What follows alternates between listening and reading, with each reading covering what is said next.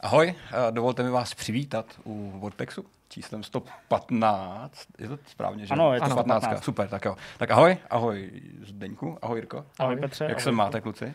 Já se mám dobře, protože si nás eh, poznal a dokázal si nás odlišit. Viděl jsem tam drobný zaváhání, ale Párkrát nakonec si jsem vás viděl že a- ten štěpicí je Zdeněk Hele, a fakt jsem zaváhal, je ale- Jirka. fakt jsem ale zaváhal, říkal jsem si, tyjo, co mám říct. To je moc věcí Karel, prostě. Lidi, diváci, kamery, zvuky, světla. Prostě. Je to fakt nezvyk. Je to fakt nezvlášť pro člověka jako já, který je hodně takový jako stydlivý a před, kamera, před kamerama se jako uh, úplně necítí dobře.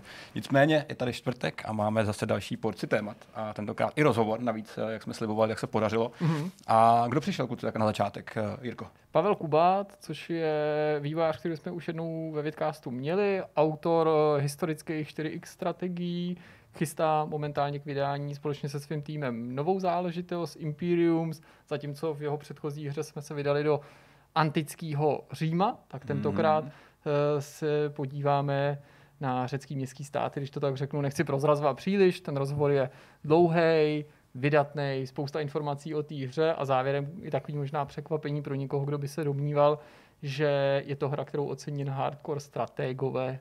OK, OK. Mimo toho teda budou klasický tři velký témata, to znamená, že to bude docela jako velký vydatný vidcast, protože už nemůžu dechat teďka, tak to bude ještě docela, docela sranda. Já jsem totiž chtěl odpovědět na tu otázku, jak se máme, kluci, jo, na začátku.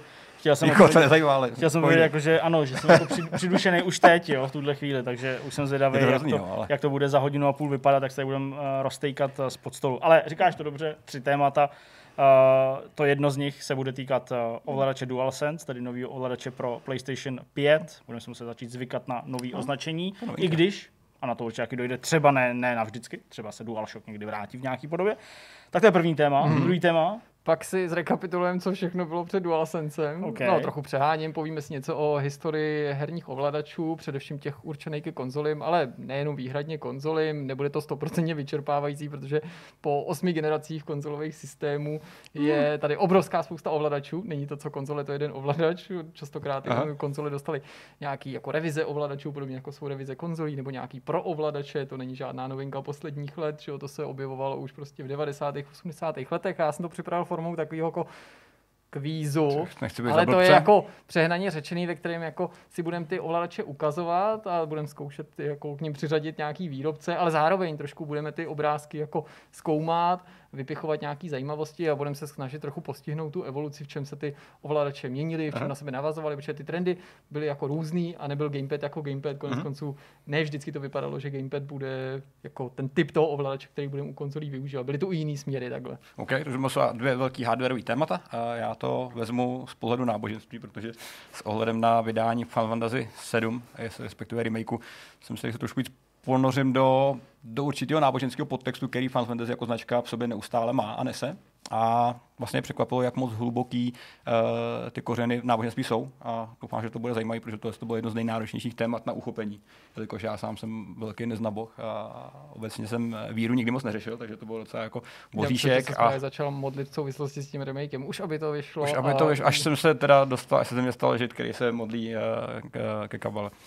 To se nestalo samozřejmě, nicméně je to celkem výživný a je překvapivý i pro mě. dolar? Nebo jaký je tohle dolar? Zelený peníze, prostě. Dejte peníze. Uh, je to ale teda překvapivý, kolik uh, hloubky a kolik inspirace právě v, ve všech možných náboženstvích a vírách uh, ve hrách od Square Enix je, takže to si pojíme na Mhm. závěr. Dobře, no tak jo. A samozřejmě ten úplný závěr bude patřit jako vždycky nějakému myšmaši, tedy nějakému pásmu doporučování zážitků a dalších zajímavých věcí. Tak pojďme na to, pojďme na první téma. Domluvili jsme se, že začneme DualSensem, to znamená probereme nový ovladač chystaný pro konzoli nové generace, pro PlayStation 5, který má nahradit dosavadní řadu DualShocků, která ale už v minulosti byla nabouraná na začátku PlayStationu 3 ovladačem Six Axis. Zdeňku, ty se rozhodl, že si vezmeš patronát nad tímto tématem. Tak trošku. Eh, Řekni, mm, odkud chceš začít? Eh, Já bych možná začal jen takovou jako rychlou rekapitulací toho, eh, kdo třeba nesledoval uh, novinky, tak Mhm. aby prostě měl, měl přehled. Takže rychlou rekapitulací toho, jak ten ovladač vypadá, nebo nějakým způsobem, co má přinést, za jakých okolností byl představený. A, a pak se asi možná přesuneme k těm dojmům, protože na ty v novinkovém souhrnu uh, místo nebylo. Mhm. Mm-hmm. Navíc mě zajímá i, co se o tom myslí Petr. A určitě i já k tomu budu chtít něco říct. Takže jenom v krátkosti, opravdu nebudu zacházet do přílišných detailů, ale přesto uh, ten nový ovladač byl představený uh, trochu nečekaně, řekl bych. Večer z úterý na středu, ano, z úterý na středu. Uh, ano, říkám to dobře, a teď vlastně nejsem úplně... Z úterý na středu, Ano, úterý jako všechno podstatný. Přece Děkuju. je to tak jednoduchý. Ježíš, no, jo, jako všechno podstatný, ano, v noci prostě z úterý na středu. Ano, představený trochu nečekaně, uh, tady bych se zastavil třeba u toho, jakým způsobem to Sony udělala, Mhm. uh, protože my jsme tady v minulosti mluvili o tom, že Sony třeba zbytečně zvyšovala nějaké očekávání Mhm. nebo uh, nevysílala zcela jasný signály, co chce ukázat, připravovala Jasně. hráče, fanoušky na něco, pak to třeba přišlo s nějakým zklamáním. Tak tady zvolili opačnou uh, taktiku kdy vlastně neřekli vůbec nic dopředu a prostě vypálili takovouhle, řekli pro hráče dost stěžejní záležitost, Jo. takže zajímavý, zajímavý přístup. No a vyplatilo se to potom, mě to jenom dokázalo, že to, co jsme tady říkali, nebylo lichý, protože tím totálně vypálili rybníky Microsoftu, který přibližně o hodinu později měl naplánovaný Inside, Inside Xbox, Xbox. ten samozřejmě měl, neříkám, že byl nezajímavý, ale ta pozornost se totálně stočila, Hmm. stočila na stranu Sony a je vidět, že v tom momentu překvapení je prostě strašná síla, ale zejména v okamžiku, kdy Kdy máš- lidi prostě jako eh, zbytečně neheftuješ do nějakých jako nerealistických Hmm. očekávání. Zároveň, kdy asi máš i co zajímavého pro ty hráče Jasně. uh, ukázat. Ten samotný ovladač uh, je zajímavý z mnoha úhlů pohledu, uh, a to i doslova řečeno, protože poprvé v historii, pokud tedy tahle ta finální verze toho vzhledu ovladače dorazí opravdu do našich rukou pak s tou konzolí, tak poprvé v historii prostě základní gamepad bude dvoubarevný, uh, v historii samozřejmě tedy PlayStationu, takže to je vlastně první věc, která hodně ty hráče rozděluje. Zase možná téma, u kterého bychom se mohli hnedka takhle zastavit. Jo, můžeme to Eh, průběžně, aby Přesně, jsme já vždycky měli Jo, prostě jo. nějaký takovýhle věci. Takže ano, eh, ta základní varianta je uh, bílo-černá. Říkám spíš bílo-černá, protože ta bílá barva převažuje, Převažuje. převažuje tak jak prostě ten ovladač vypadá. Každopádně ten černý spodek toho ovladače je dost výrazný. Uh, já si dovolím hnedka na úvod takovou jako legraci, když se, já ho mám tady před sebou, koukám se sem. Když se podíváte na tu černou část, odmyslíte si úplně tu bílou a přimyslíte si uh, pusu a fousky, tak je to Totoro. Já jsem normálně. ho dneska viděl na Kotaku, takže už to Ok. mám taky Už jako to- zapsaný už to do nejde hlavy nevidět, už, už se toho nemůžu zbavit. Uh, nicméně zpátky, co na to říkáte? Dvoubarevná varianta. Hrozně to rozděluje uh, hráče, uh, objevily se ty mockupy těch černých, samozřejmě neoficiální, že kdyby to bylo celý černý, bylo by to skvělý. Hele, ta černá varianta, ta neoficiální, samozřejmě byla docela pěkná, musím říct, že, že Mhm. vlastně držela asi designu, který má teďka že DualShock a nebyla vůbec špatná. Co mě spíš teda zajímá, nakolik teda ta barevná kombinace reflektuje pak finální design uh, konzolek. No s tím jasně. musí být nepochybně spjatá No nějakým jasně, si způsobem. A pokud bílá bude převažovat, tak je možný, že třeba by default další PS PlayStation 5 bude, bude třeba z větší části taky bílá, Hmm.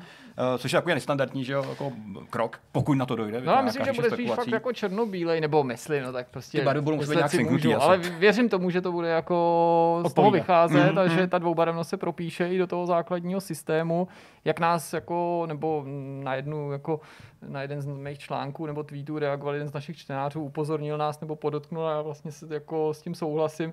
Zdá se, jako by ta designová filozofie a to barevné vyladění ladění vycházelo, nebo v případě Sony a toho základního návrhu, z toho, jak vypadá jedno z nejnovějších příslušenství, jedno z nejnovějších periferií pro PlayStation 4, a to je headset PlayStation VR, Mhm. protože tam můžeme vidět jak tu bílou, tak Pravda, tu černou, jo. tak i ty I barevné. Ty barvy, všechno. A i přesně to, to z, eh, řešení nebo střídání jako oblih tvarů, který definuje třeba to Halo na tom PlayStation VR, a na druhé straně jakýchsi jako uh, takových ostřejších, skosených hrán nebo agresivnějších, mm-hmm. který třeba tady jsou vidět v případě těch Přesně gripů tak. toho jejich zakončení. Samozřejmě ten vzhled, uh, robustnost, velikost do značné míry definuje i snaha vyhovět všem rukou a určitě to definuje i ty, definují ty vnitřnosti, tedy nutnost vměstnat do toho určitou Hmm. technologii a taky určitou baterii, takže ne Hmm. všechno nutně musí vycházet jenom z toho, jak se to Sony líbí, nebo jak Přesně. se tomu designérovi to líbilo, ale pokud bych měl říct jenom jednoduchý jako dojem, tak ačkoliv to neznamená, že to je dobrý nebo špatný, tak mně se ten ovladač líbí, líbí se mi i to dvoubarevné řešení,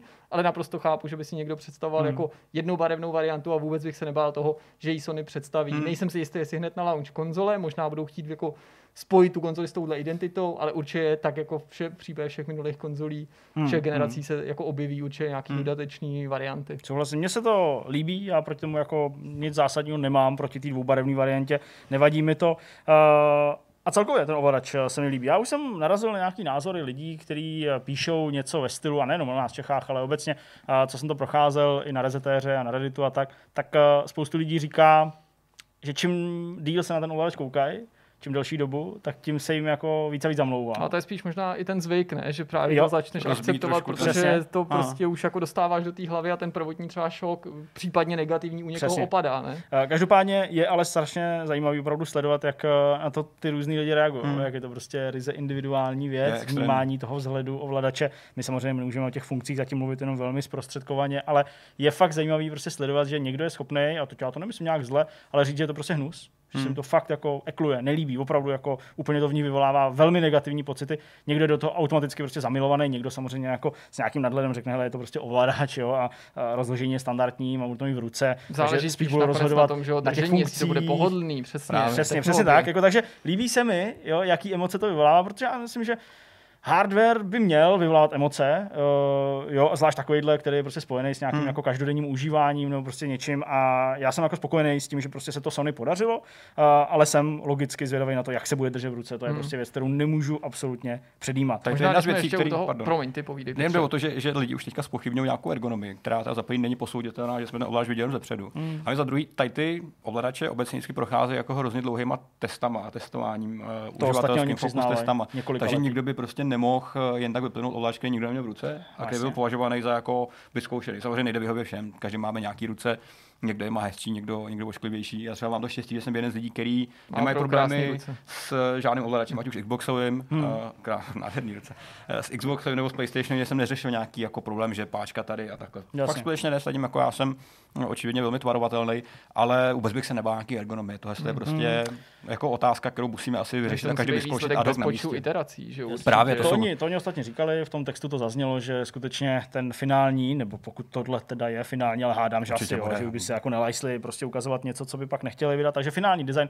se rodil skutečně několik let, ale ano, Jirka už tady uh, trochu pochybovačně hejbe tou hlavou, protože ano, ten precedent, který ustavil Sixaxis, uh, ovladač, který z nejrůznějších důvodů, asi na to i padne, nebo dojde řeč, tak jako úplně tolik neuspěl, tak eh, byl vlastně zpátky nahrazený prostě DualShockem třetí generace, takže uh, ano, jako nějaká eh, cesta zpátky určitě existuje. Jsme Nebo ten se takhle nelišil, že jo? Tam jako byla více otázka těch funkcí. No, já jsem spíš to, To navrhoval, na, na, narážel i na ten banán takovým tím Jasně, pohybem jo, no jo, původní. vlastně, jako to je pravda. představený společně s PS3. A to je pravda. Jako jako koncept, no. 2015, Jasně. jasně, ale to pak Sony vyja- vyjasňovala dodatečně To je otázka, do Mm. jaký míry to skutečně Ano, byl koncept, když to mm, mm. představovali a do jaký míry to mysleli Jasně. vážně. To A pak, když viděli tu eh, negaci a Mm. tu reakci těch lidí, tak jestli prostě z toho Souhlas. nevycouvali a ještě jako je nechtěli uklidnit tím, hele, tohle byl prostě jenom prototyp Ano, ano. a tady máte ten, ten Six Axis, který vlastně vypadá jako PS2 DualShock, Tak jo, jo, jo, jako jasně. DualShock 1. Tady to prohlášení na mě teda působilo dost jako rezolutně a takhle to plánujeme, takhle to chystáme, ale No, jo, jak říkáš, já no. taky věřím, že se to měnit To jako stát nebude, pokud může. se neobjeví něco jako Jasně, extrémního, co jasně. už nic nenasvědčuje teďka. Hmm. Uh, další věc to jsou ty páčky, samozřejmě teda, nebo vůbec tradiční rozložení těch ovládacích prvků. Uh, na tohle konto zase existují prostě dva různé názory, logicky vycházející z toho, jak ty ovladače těch konkurenčních platform vypadají. To znamená uh, ten vyosený uh, design prostě Xboxový ovladače, který je příjemný. Myslím, že minimálně pro mě definoval celou tu předchozí generaci, protože prostě Xboxový ovladač pro 360 to pro mě bylo zjevení.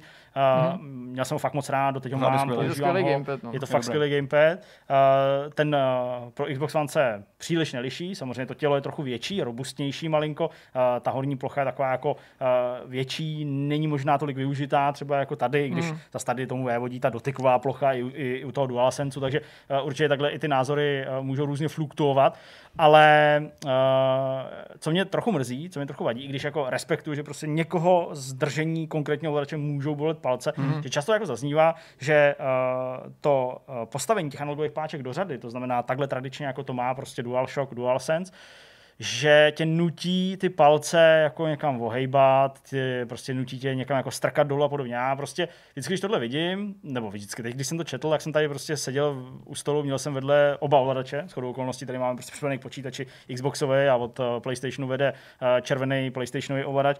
Tak jsem si jako vzal ten PlayStation ovladač do ruky a ty palce prostě jako směřují nahoru pod jako dost velkým úhlem, jo? Mm-hmm. že prostě rozhodně moje palce ne, nesměřují někam takhle, aby jsem ovládal ty páčky, ty se směřují stejně nahoru, jo? takže, Taky nerozumím tak takže eh, jo, takový to jako, že máš pocit, že to tlačíš dolů u DualShocku trojky to tak mohlo být, nebo mohlo tak působit, protože ty pádla byly opravdu kratoučky, jo, oproti, Aha. Oproti DualShocku 4. taky docela. Přesně, přesně. Nejen byly- krátký, ale, ale taky jako hodně jako široký. A A vlastně- vlastně kloboučky nahoře byly jako chvíleně. Jo, ty byly možná nahoru, jako což byla taky chyba Taky, 360 ano, klubům, klouzali protože ten už měl ty vybraný a to když se to ošoupe, tak Hmm. je to lepší, ten ta 360 Přesně, řešení. přesně, takže umím si představit, že jako tam ty, ty, ty palce jako jeli ještě trochu jako níž, ale prostě když vezmu PS4 ovladač, DualShock 4, tak ty palce jsou nahoru a v podstatě, Mhm. aspoň teda v mém případě, když chápu, že mám malý ruce, ale v mém případě prostě jako velice, velice jako pohodlně spočívají na těch páčkách.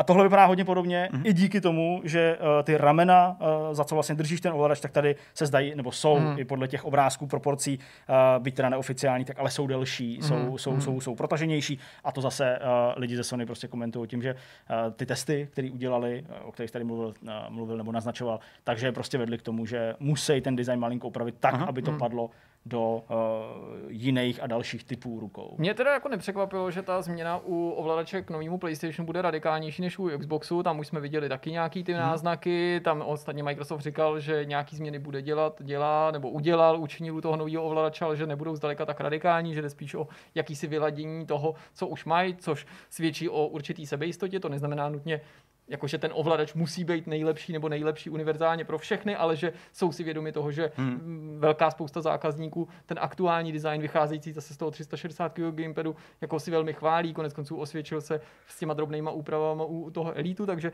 to respektu, ale Jedna věc mě trochu mrzí, ale možná předtím, než se k ní dostaneme, bych chtěl jako definovat, co vlastně pro mě znamená to pohodlí toho ovladače, ne snad nutně v čem, ale jaký ty ovladače mám rád. Eh, Já patřím k lidem, kteří si oblíbili víc DualShock 4 než aktuální Xboxový ovladač.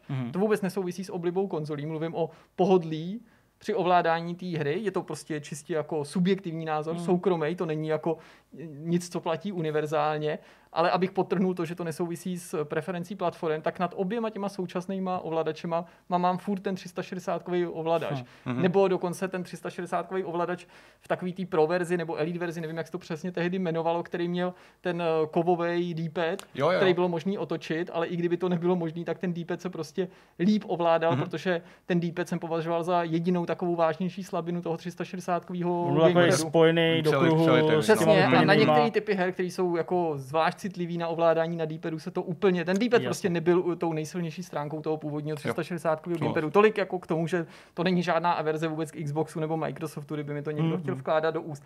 Ale tohle všechno říkám z toho důvodu, že jedna věc mě na té aktuální debatě strašně mrzí, jako, že hráči takhle reagují a tím nemyslím, že jako si to někdo nemůže myslet, ale když to jako někdo prostě odsuzuje předem s tou myšlenkou, hele, to je jasný, prostě Sony tady obsala prostě celý ten gamepad od Microsoftu a od Xboxu. A to jako já s tím musím jako teda kategoricky nesouhlasit, protože byť tam může být nějaká inspirace, tak jako dát přes sebe prostě tenhle ten nový PlayStationový ovladač a aktuální Xboxový ovladač, to vůbec totálně o ničem nevypovídá, protože já tam vidím mnohem víc odlišností, než těch věcí, které si odpovídají. A ty věci, co si odpovídají, ty ve většině případů považuji Jsou za prvky jako jako, fundamentální že prvky, Hmm. které jsou jako daný evolucí a někam ty ovladače prostě spějou a není náhodou, že ty ovladače vypadají podobně. Ostatně přes takovýhle nákresy bych mohl klidně hodit prostě pro kontroler k Nintendo Switch. A viděl bych, že jakýmsi amalgámem toho nejlepšího, jak si to aspoň rozložení. Nintendo myslí, Ano. toho nejlepšího, co, co Jasně. udělal prostě DualShock nebo Xboxový ovladač. A jak říkám, to, že to v tom někdo vidí, to, to, to mi nevadí. Každý má samozřejmě právo na svůj názor, ale jsem prostě otrávený z toho, když jako někdo říká, ježiš, ten ovladač je celý okopírovaný od Xboxu, prostě teď Dvě to páčky, potvrdilo, oni nemají prostě Hmm. vlastní názory, ale není, že jo, rozložení těch analogů je jiný. Bumpery jsou třeba totálně jinak řešený, to Hmm. platí už pro DualShock 4, jo, což je důvod, proč jsem si ten nový Xboxový neoblíbil tolik, protože tam jsou bumpery jiný než na tom 360 Hmm. a byť to může být moje chyba, tak jako úchop, kterým já je držím, nebo kterýma se těch bumperů jako dotýkám, mi jako mm, neumožňuje je stisknout tak pohodlně, jako to šlo na 360, nebo jako to, ude Mhm. u tlačítek L1 a R1. Mm, jo, jako já s tím souhlasím, mě vlastně uh, na tom štvalo to, že uh, spoustu lidí prostě vzalo nějakou siluetu uh, Xboxového ovladače, možná i toho teď už aktuálního, teda pro, nebo toho nejnovějšího pro ten Xbox Series X, tak jak byl představený, a tu siluetu nebo nějakou, nějaký poloprůhledný obrázek hodili právě přes obrázek uh, tohohle že je to jasný, že to odpovídá, ale tam jako nikdo ani třeba nemohl vzít do potazu, nebo uh, vzít, vzít, vzít potaz prostě nějakou velikost, jo? že Hmm. prostě je ovladače tak napasoval na sebe, ale takhle třeba vůbec nemusí být, jeden může být větší, druhý může být menší. Uh, lidi ze Sony... Hmotnost neřešíme vůbec třeba. Teďka, Přesně, hmotnost taky může být jinačí, ta byla velkým problémem, že u toho Six Axisu, takže hmm. Sony na to možná myslí. Tady právě v tom článku o DualSense zaznívá, že designéři, možná i tím dvoubarevným zpracováním, tak se snažili dosáhnout toho, aby ten ovladač působil menší, než jakým ve skutečnosti je. Hmm. Takže třeba bude trochu robustnější, naznačovali, že prostě ty technologie, které tam jsou, to znamená zejména ty adaptivní triggery a vlastně nikoli pouze nějaká jenom uh, pružina s nějakým snímačem toho, toho zmáčknutí, ale prostě opravdu něco, co ti jako je schopný dát i nějaký, nějakou odezvu ve smyslu nějaký jako tuhosti a tak dále. Mm. Že to jsou prostě věci, které jako uh, se tam nějak musí vehít, tím pádem se to muselo trochu zvětšit. Jo, ta haptika, uh, která furt je uh, obestřená nějakou, nějakým tajemstvím, tak do toho taky asi vstupuje. Určitě. A když se mu ty haptiky, tak uh, určitě i tady bychom se měli zastavit, protože uh, my jsme dopředu samozřejmě věděli z toho, co Sony říkali o novém ovladači nebo o těch funkcích uh, PlayStationu 5 obecně, že ta haptická odezva bude něco, co je prostě zajímá, co nějakým způsobem budou chtít do nového designu ovladacích prvků nové konzole prostě zaníst. Teď to bylo potvrzené, že opravdu tedy ta haptika tam je. Bohužel samo Sony, nebo sama Sony v tom článku to nějak dál nerozvádí, hmm. což je jako blbý v tuhle chvíli, ale jasně, prostě se to skovávají. Jediný, co teď přichází, tak to jsou nějaký dojmy eh, jednotlivých eh, herních vývojářů, šéfů studií, kteří prostě dělají na hrách, eh, na hrách pro Sony, šéf Ready at Dawn, tak ten mluvil o tom Andrea Passino, nebo Pessino, že se máme těšit na to, až to opravdu ucítíme, tak on to jako říkal. Samozřejmě si tenhle ten ovladač pochvaloval třeba i Pete Hines Bethesdy, takže ano, jo, myslím, že i někdo z Naughty Dog uh, to komentoval, že to je skvělý ovladač a tak dále, a že opravdu ta haptika by měla hrát nějakou jako významnou roli.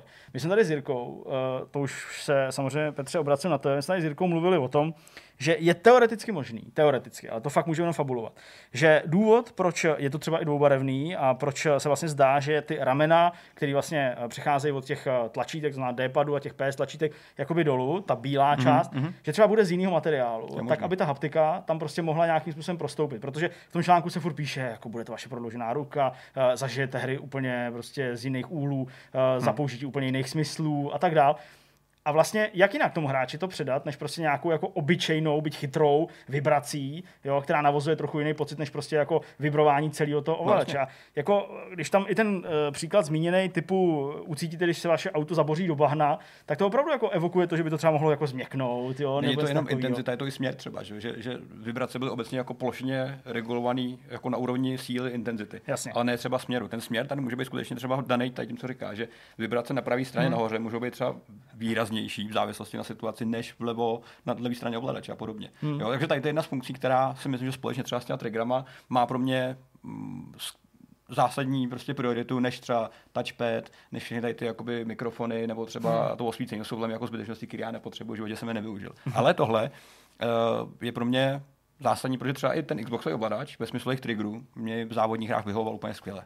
No, Dávkování plynu a brzdy byl úplně jako geniální. Věc. A pokud tady to bude ještě o trošku lepší a dokážou se tím nějak ještě popasovat, tak, tak eh, já jsem jenom pro. Samozřejmě eh, všechny tyhle věci budou mít i vliv na cenu ovladače hmm. potenciálně, protože hmm, to uh, už často. teďka jako víme, že aktuální uh, kontrolery stojí třeba 15, 16 zhruba. 16 si myslím, nejsou úplně jako levná věc, když to rozstřískáš běžně, tak je to fakt jako drahý. Tohle to samozřejmě může být jako klidně ještě o pár stovek dražší, ale pokud to ten zážitek zlepší, a já si myslím, že zrovna tady ty haptické věci můžou pomoct, tak eh, je to asi cena, která hmm. se dá prostě obhájit. Samozřejmě další hmm. věc je ještě, ještě ta kvalita zpracování. To je jako jedna z věcí, která je pak otázka a která je podle mě mm, no, důležitá hlavně, hlavně, hlavně pro tebe, to je jasný. Mně napadají v té souvislosti, co jsi říkal, dvě věci. Eh, jednak ty adaptivní triggery si skutečně jako do značné míry představují jako nějaký další evoluční krok ve srovnání s tím, co nabízí momentálně jako Xboxový ovladač, což přesně jak tady padlo, to je velká jako výhoda v těch závodních hrách. Je to přesně příklad funkce, o kterých asi Sony teďka mluví, kterou si nedokážeme naplno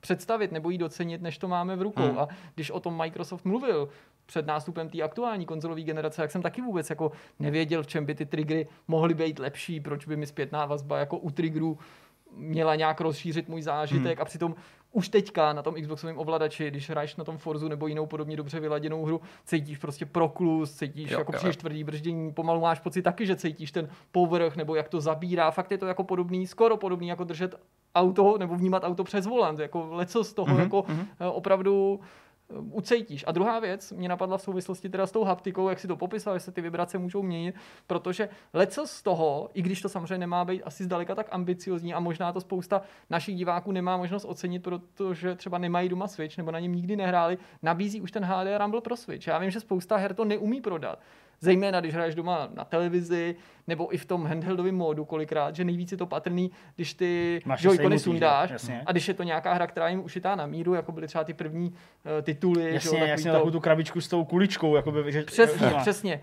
To, to taky jako překvapivě věrně imitovalo to, že uvnitř se něco nachází, že to otáčíš, taky mm-hmm. ti to dávalo velmi dobrý věmy.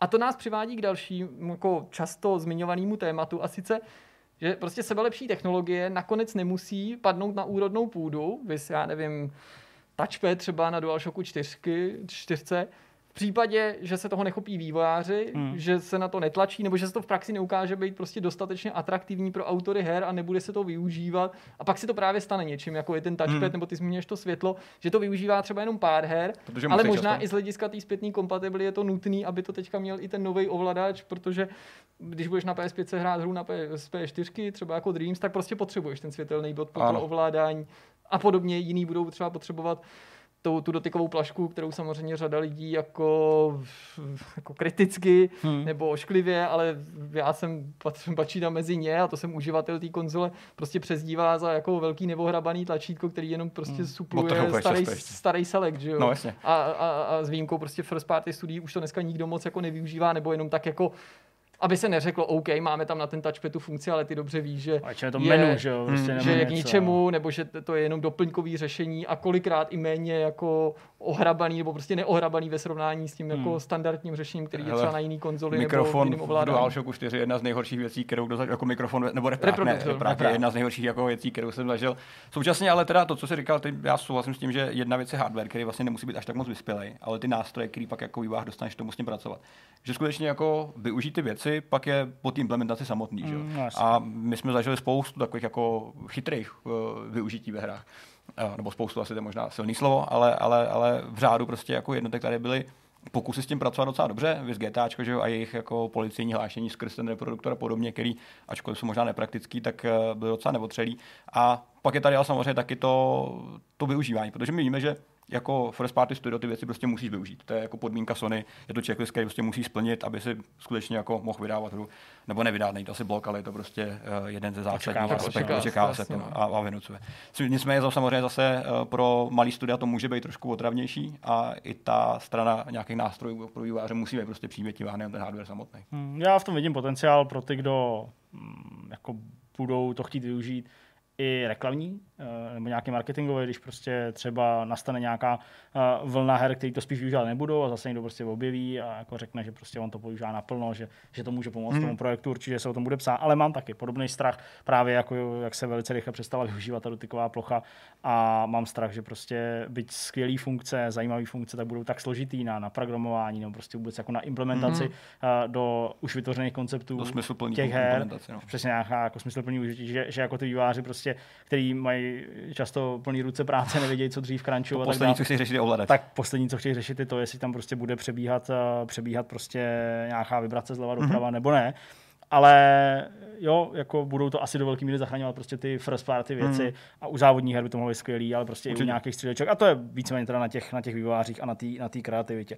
Kdybychom měli ještě pokračovat dál, uh, už jsem říkal, tak rozložení těch PS tlačítek je úplně stejný, byť uh, kritika zaznívala tím směrem, že jako tam chybí ty barvy najednou, to znamená, že trouhelník není zelený, kolečko jo, jo, jo. není uh, červený, uh, čtver, uh, křížek není z, růžový. Růžo, Křížek je zelený? Křížek je modrý. Ne, uh, ježiš, křížek, křížek je modrý, je modrý, kolečko je červený, trouhelník je zelený a čtvereček je růžový, ano, děkuji tak eh, že to tam není, že ta barva, že to prostě někdo má asociovaný s barvou spíš. Aha, aha. To je asi spíš o zvyku, možná tak, kdo je. Ale zrovna tohle je věc, kterou Sony asi by mohla třeba teďka zrevidovat, pokud mm. to bude cítit, jako, že to je třeba jako často poptávaný. Určitě, asi to není žádný to představit. Mimochodem takový ten lepší ovladač pro 360, který jsem tady zmiňoval s tím otočným D-padem, který mohl vyskočit a zaskočit, tak eh, ten taky se zbavil toho barevného řešení, měl tam jenom ty písmena, to znamená A, B, Y, X a nikdy jsem to jako problém nevnímal, ale bavili jsme se o tom se Zdeňkem, Hmm. že možná je to podobné, jako když uh, někdo říká nebo označuje linky metra v Praze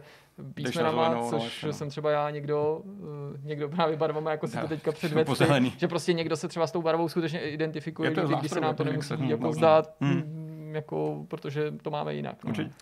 Co se týče eh, tlačítek eh, Options a Share, tak eh, jsou na podobných místech. Samozřejmě to vychází z toho, že tvar té dotykové plochy je trochu jinačí, že teďka aktuálně je to opravdu v zásadě pravidelný obdélník, teďka je to takový jako lichoběžník, takže se to nachází na stejných místech s tím rozdílem, že tlačítko Share není Share, ale Create, takže na to budou navázány nějaký nové funkce. Eh, Zase můžeme jenom fabulovat, ale asi to bude prostě nějaká chytřejší možnost, kam to uploadovat, nebo třeba to i nějakým způsobem eh, okraji. přesně vstoupit do nějakého nástroje, ve kterým to třeba i rychle střihneš. Hele, kdo ví, těžko říct, ale je fakt, že oni s tím přišli, že jo, před eh, jakou dobou. A sami teda i v tomto článku pěkně potrhují, že to byli jako oni, kdo s tím přišli, jo, tak logicky, ano. No tak ukázalo se to být docela ale ukázalo se to jako do, standardem. dobrým krokem a Hmm. něčím, co budou ostatní Ano, chtít následovat. no. stoprocentně, takže jasný, že prostě to chtějí inovovat, to je jasný. Eh, Touchpad jsme probrali, Eh, tady možná jediný, eh, tak jenom bych připomněl takový ten patent, je to měsíc možná dozadu, možná trochu díl, mě se to trochu slejvá, ale psali jsme o tom na webu, psal jsem o tom já a je to patent eh, na jako rozšířenou tu dotykovou plochu, nebo možná jenom na tu samotnou plochu a my vlastně nevíme, jak funguje. Jo? Jako je tam furt psaná jako touchpad, ale v tom patentu se uvádí, že by to mělo umět. Eh, Tam to bylo spojované s eh, možností zpřístupnit hraní i lidem, kteří mají poruchu zraku. To znamená vlastně jako nechávat tam když to řeknu velice laicky, z druhé strany prostě zobrazovat jako znaky Brailleova písma, jo? to znamená nechávat tam udělat, prostě, nechávat tam vystoupit nějaký, nějaký, Symboly nějaký body, prostě, nějaké jo, jo, symboly, jo. přesně tak. Tak kdo ví, třeba to tam prostě je, akorát to teďka není odhalený, protože těch fotek prostě není vidět a třeba se to bude chovat nějak chytře, kdo ví, to je furt jenom fabulace. No a co je to nejzajímavější, nebo nejzajímavější, poslední z těch nejzajímavějších věcí, tak je ta skutečnost, že teda opravdu ano, ovladač DualSense obsahuje mikrofon, mm-hmm. Který má tlačítko na jeho aktuální slumení nebo rychlé slumení. Mm-hmm. Uh, může toho využít, jak se tam uh, říkalo i v tom článku, pro komunikaci třeba v chatu, ale pokud by to někomu nevyhovovalo, a to už bylo v tom původním článku, byť pak to Sony ještě jako upravovala nebo upřesňovala, tak můžete využít headset a ten headset bude možný připojit klasicky uh, 3,5 mm jackem, mm. takže to tam je.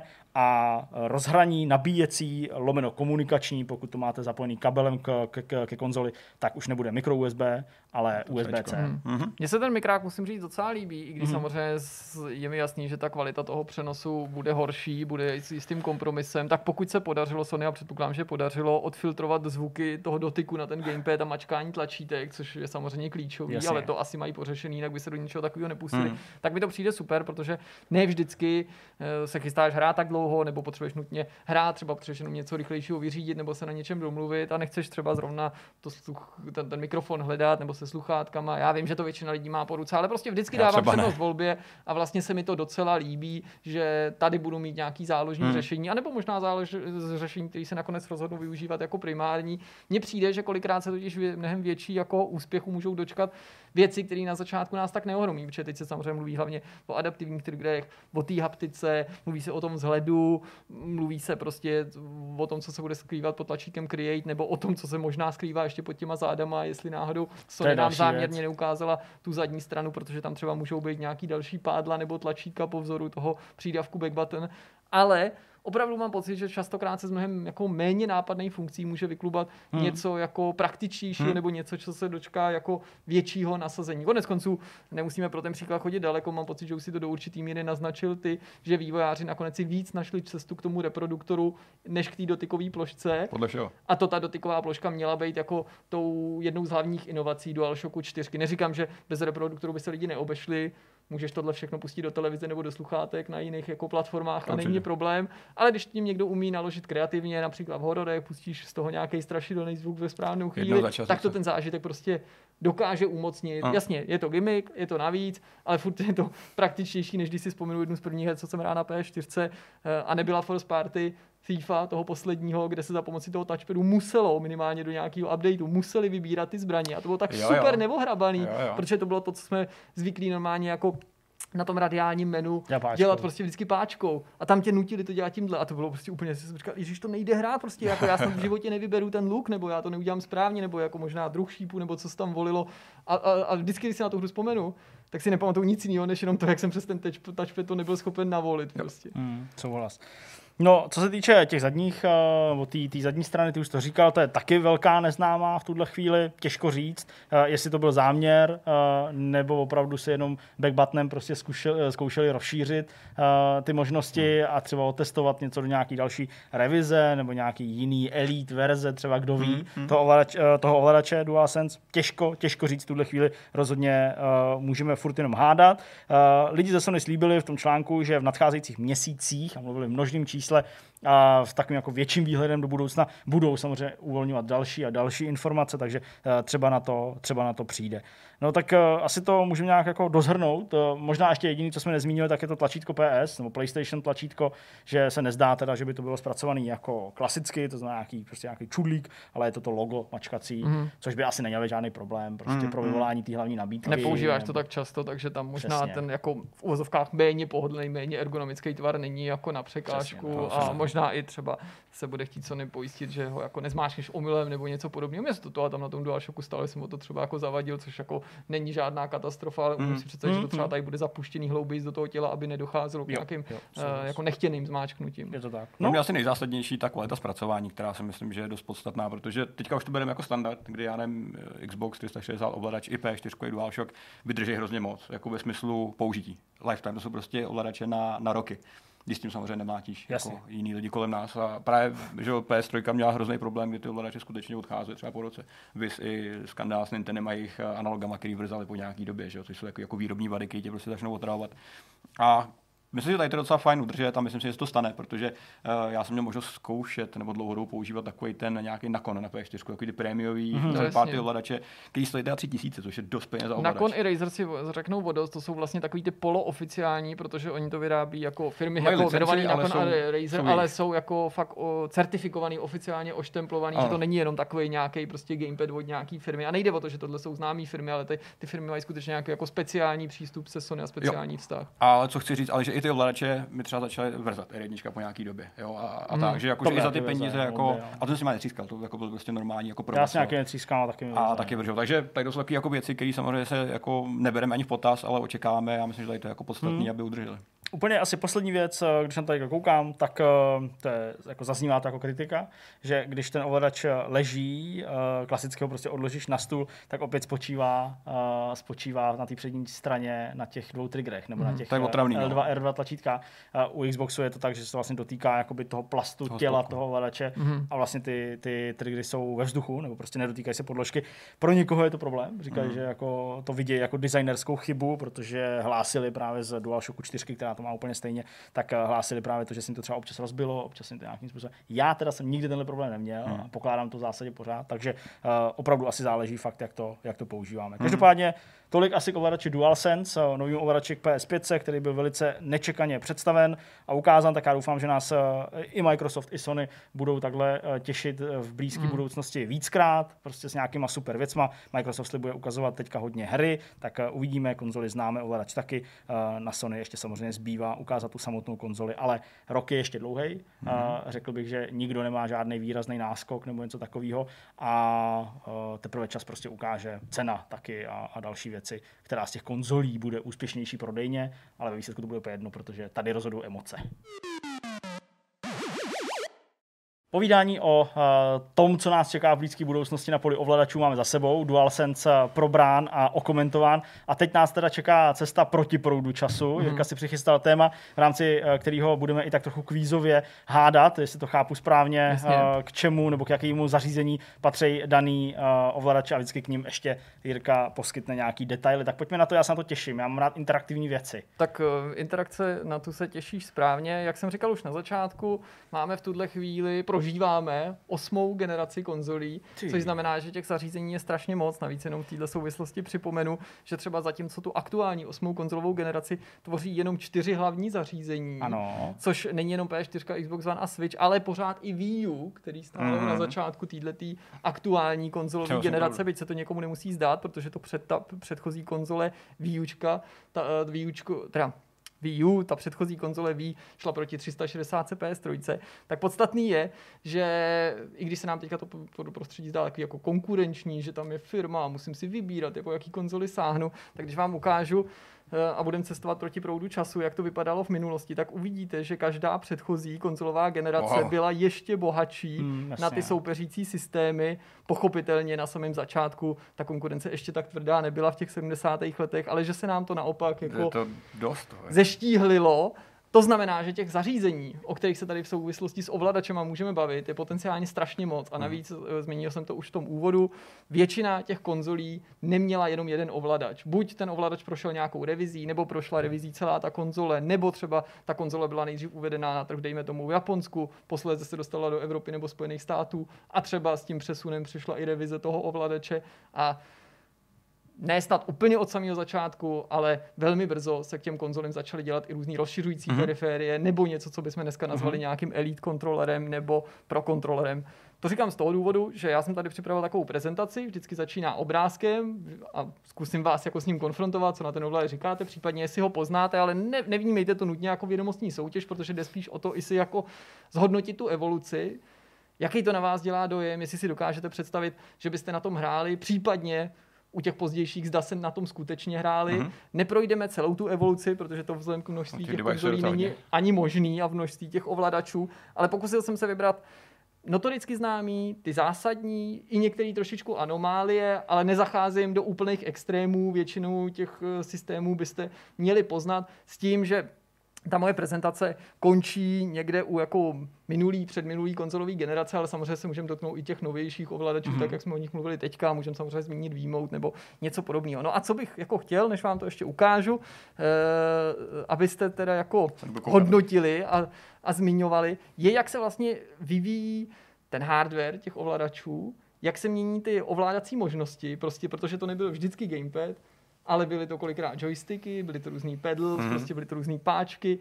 Hledala se ta cesta, abyste si všimli, jak se jako, jak přibývalo tlačítek. Se To je to vlastně vyvíjele. co se dá jako vypozorovat, že je skoro až na nějaký anomálie od některých výrobců, jakýsi trend, že prostě Aha. byl zapotřebí furt víc a víc čudlíků. Tak pojďme na to, já myslím, že nás ta debata pak zavede tam, kam potřebujeme. Samozřejmě naši diváci by velmi pravděpodobně měli teďka No. možnost sledovat to, co vy. Eh, Na začátku se vás zeptám, jestli toho poznáte, nebo jestli jste to někdy viděli, nebo jestli je vám to aspoň Za povědomí. sebe přiznám, že jsem neviděl. Není to, není to žádný chyták, jo? Ne, fakt Hmm. jsem se vás nesnažil nijak napálit, je to jedna z prvních Ne, jako komerčně úspěšnějších konzolí a jedná se o zařízení Magnavox Odyssey z roku 1972. Zajímavý na tomto ovladači třeba je z dnešního pohledu, že byl navržený tak, aby stál na stole. Jako Ok, ne nějaký ok. ploše, můžete Jasně, to aby- teďka aby jako vidět. Samozřejmě vidíme kablík a tak dál, ale ze všeho nejvíc ten ovladač definuje jako skutečnost, že se prostě nedržel nutně v ruce.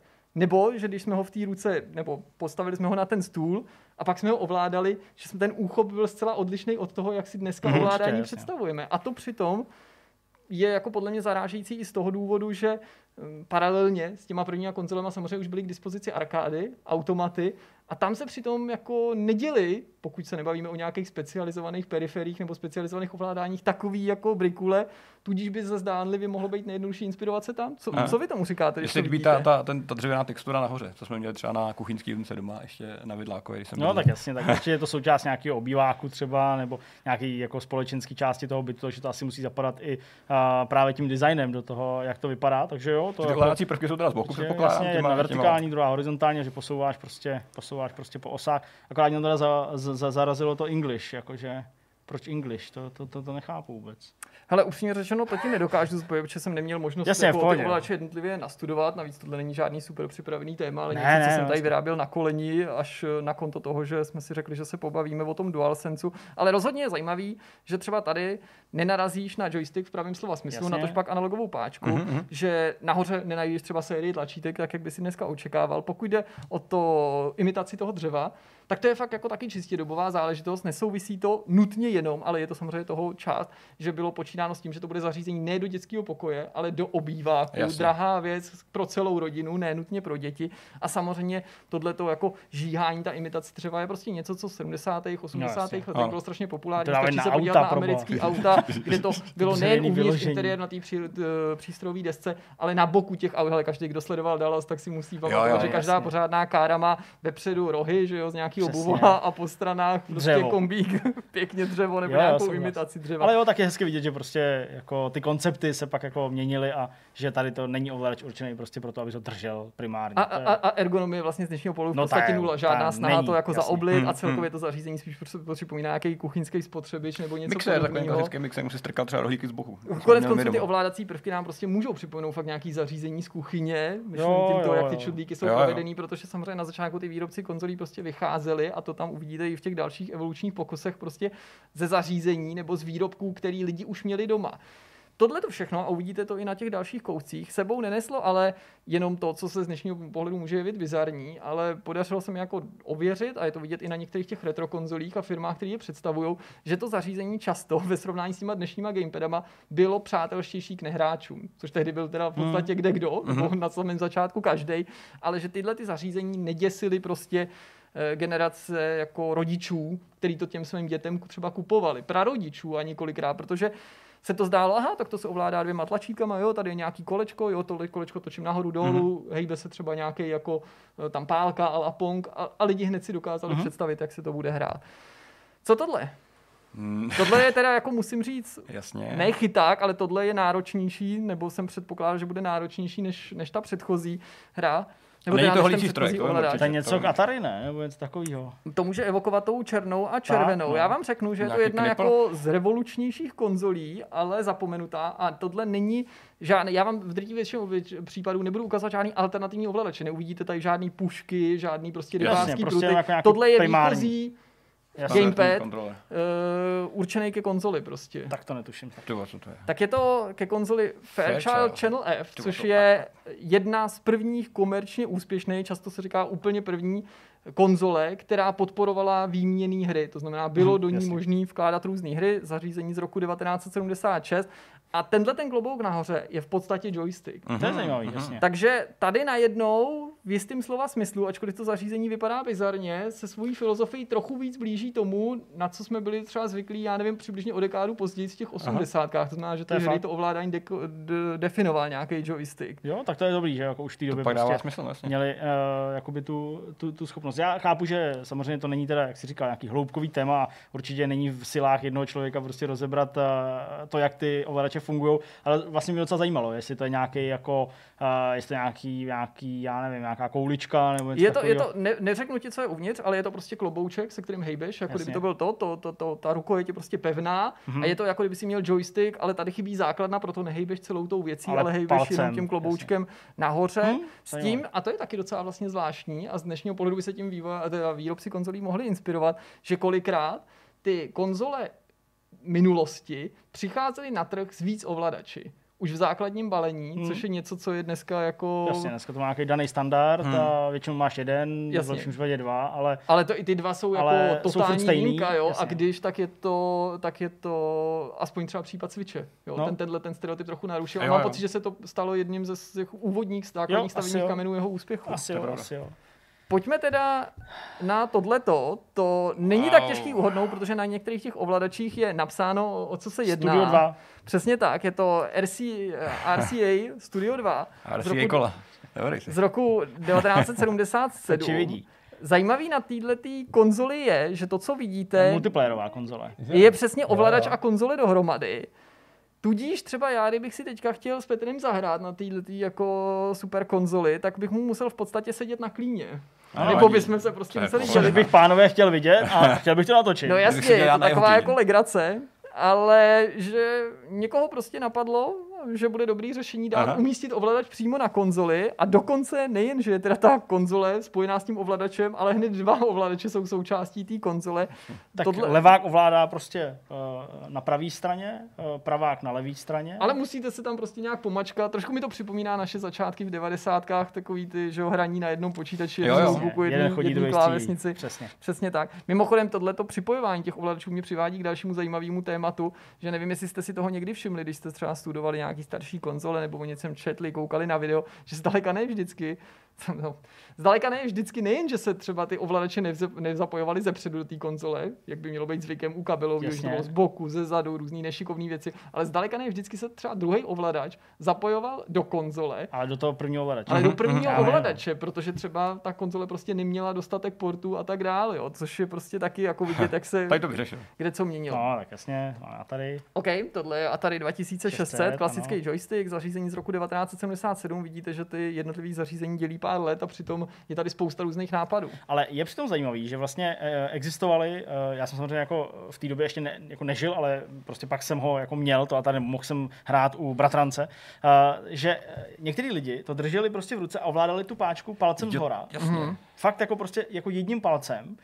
A někdo to prostě držel jako joystick prostě tou druhou Ty rukou. potřebovali and Lev, že jo, ty první. Jo, jo, a to, a to, je, to, a to, je, to, je, to je jako zajímavý, že prostě i jako v té době vlastně neexistoval nějaký jako řeknu standardizovaný úchop, Jasně, nebo no. něco takového, že se to prostě rodilo s tím. Tady, co samozřejmě evokuje, že to levou rukou držíš, abys mohl mačkat to, to, to, to tlačítko a pravou používáš tu, tu páčku, která teda byla mega tuhá, to nebylo nic, co by se uh, že jo, jako ovládalo až někam do strany, to prostě bylo takový jako hmm. šidítko a, a ta, a ta, ta, ta, guma dole, to nevím, jestli byla guma nebo plast, ale to bylo tak, tak tuhý, jo, že, že to ani jako nešlo nějak extra ovládat, ale jo, byli lidi, kteří to prostě ovládali z hora, což pro mě bylo úplně nepochopitelné. S těma pákovými ovladačema se pojí další věc, že samozřejmě časem nejen lidem chyběly tlačítka, tenhle ten obrázek to myslím dokonale Jedno ilustruje, je dobré. ale začaly lidem jako docházet věci, jako že by se hodily tam funkce jako autofire, Zvláštní taky třeba je, nevím, jestli vy máte tuhle tu zkušenost, že třeba joystick mi přišlo spíš než dneska, třeba ještě v polovině 90. let, patřil k jakýmu si, skoro chci říct, základnímu vybavení počítače, alespoň u nás to tak bylo, i ve třídě, u nás doma, ale i u spolužáků a zvláštní taky bylo, že jsme na tom joysticku tehdy ale, ale nebylo to jako nic výstředního. Byli zvyklí hrát v uvozovkách skoro všechno, Hmm. jo? že bylo naprosto běžný, že lidi hráli plošinovky na joystickách, že na tom hráli prostě nějaký beat'em up, jo? Eh, závodní hry samozřejmě, že to zdaleka nebyly jenom simulátory nebo prostě nějaký hry s letadílkama, protože tehdy joystick se nepojil jenom s tím, že to je nějaký Hmm. jako počítačový knipl v podstatě. Mm, jo, souhlasím, souhlasím, určitě jo. Tak to je hezký takový standard tohle. To máš dál. Co pak tohle? Oh. Když mě to ale něco samozřejmě říká, já teďka Jo, už jo. jako... Tohle je docela jako známý zařízení. Právě. Vypadá to jako když uh, telefon znásilní eh, Čokoláda. dálkový ovládání a mezi nima, zatímco se kamarádí, se To je objeví iPod, to mince. je. Já si to nespomenu, to bych fakt Je to Intellivision, jasně, konzola z no, roku teďka- teď- 1970. Jasně, protože to Amico teďka vypadá hodně podobně. Přesně tak, jo, a je- vím, no. A je to Jsem mimochodem, no to vůbec to není vědomostní soutěž, je to, vracíme se zpátky Jednu k jsem tomu, co jsem, eh, co jsem říkal na začátku. A sice, že tenhle ten ovladač a ta konzole mimo jiné uspěla díky tomu, že ve své době jí prostě chápala starší generace nebo chápala No. no, generace lidí, Prostě pro který to bylo prostě první tlačítko herní zařízení. Tohle mimochodem není tlačítko, to je směrový čudlík, myslím asi jako osmisměrový nebo něco. Ne, netočí se to, jak by si někdo Jasně, mohl myslet. to- strany.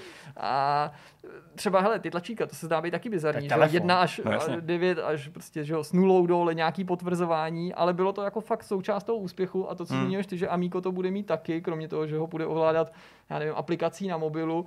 Od toho si právě jako ten Jo, jo. reinkarnovaný Intellivision slibuje, že se zase prostě dokážou s takovýmhle zařízením Hmm, líp hmm. seznámit prostě lidi, co Hmm. hrám nerozumí. No. Super. Tohle je jednoduchý, protože je to na tom zařízení napsaný. Jasně, to nemusíme asi hádat. A tady ale- 5200, zajímavý ale na tom je, že to je, ačkoliv to není první tenhle případ, tak jeden jako z důležitějších případů konzole, kde už se pracovalo prostě s víc ovladačema. Nějaký Hmm. byl výchozí, který Jasně. mimochodem docela vtipně kombinuje jako ovladač od původního Atari. Hmm. Jo, Mhm, to mhm. určitě. S víc tlačítek samozřejmě. s víc tlačítkama zase tady máme kalkulačko telefon, jako u toho Intellivision. Ale jak, jako, jak to muselo působit v té době, jako futuristicky a, a extrémně jako high-tech, že jo? Navíc je to že?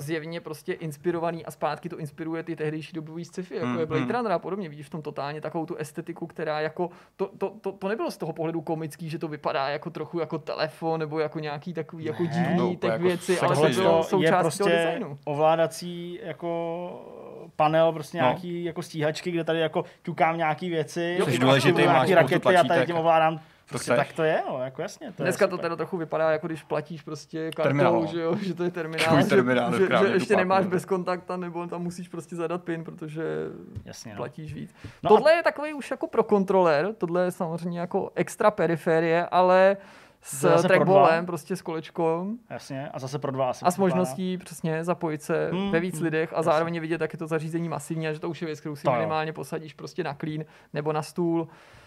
To původní konzole pochází z roku 82, jak to, jak jsme říkali, Oh, wow. Jasně, a tady to je 5200. Vectrex, jasně, Jasně. ten se prozrazuje díky obrazovce, která je nedílnou součástí té konzole, obrazovka, konzole, ovladač, to všechno je v jednom. Mimochodem moc pěkný zařízení s krásnou, s krásnou grafikou, neskutečně rychlou i dneska. Doporučujeme se na něj podívat k Čeňkovi Ciběnovi. Přesně tak. Mají tam. v Mimochodem, Corner. ovladač toho Vectrexu se z dnešního pohledu, a když si vzpomenete, co jsme si ukázali, vlastně zjeví Hmm. jako tradiční. A je to další moment, ve kterém bylo vidět, že Vectrex je jako prorocký. Nechci říkat, že to je první takováhle konzole, řadu jsme jich už vynechali, těch menších, a někdy ty menší, které třeba neuspěly nebo nejsou tak známí, přišly taky s inovacemi, které jsou třeba z dnešního pohledu důležitý. Ale hele, čtyři velký akční tlačítka a analogová páčka, že jo, na místo Mhm. mm-hmm. D-padu, sice hodně tuhá, já přesně jsem učeňka jako byl v šoku z toho, i když ono je to samozřejmě starý zařízení, takže toto už jako Hmm, není úplně jasně, jako, něco ehm, jako ten adekvátní to zhodnocení, jako když je to nový, ale jak je to jako tuhý, jak to jako tak jako ehm, necitlivě reaguje Hmm, na tu hmm. tvoji akci, ale moc pěkný. Jaký to na vás dělá dojem? Hm, já jsem byl překvapený tím, když jsme to jako tam s tím mohli eh, zahrát.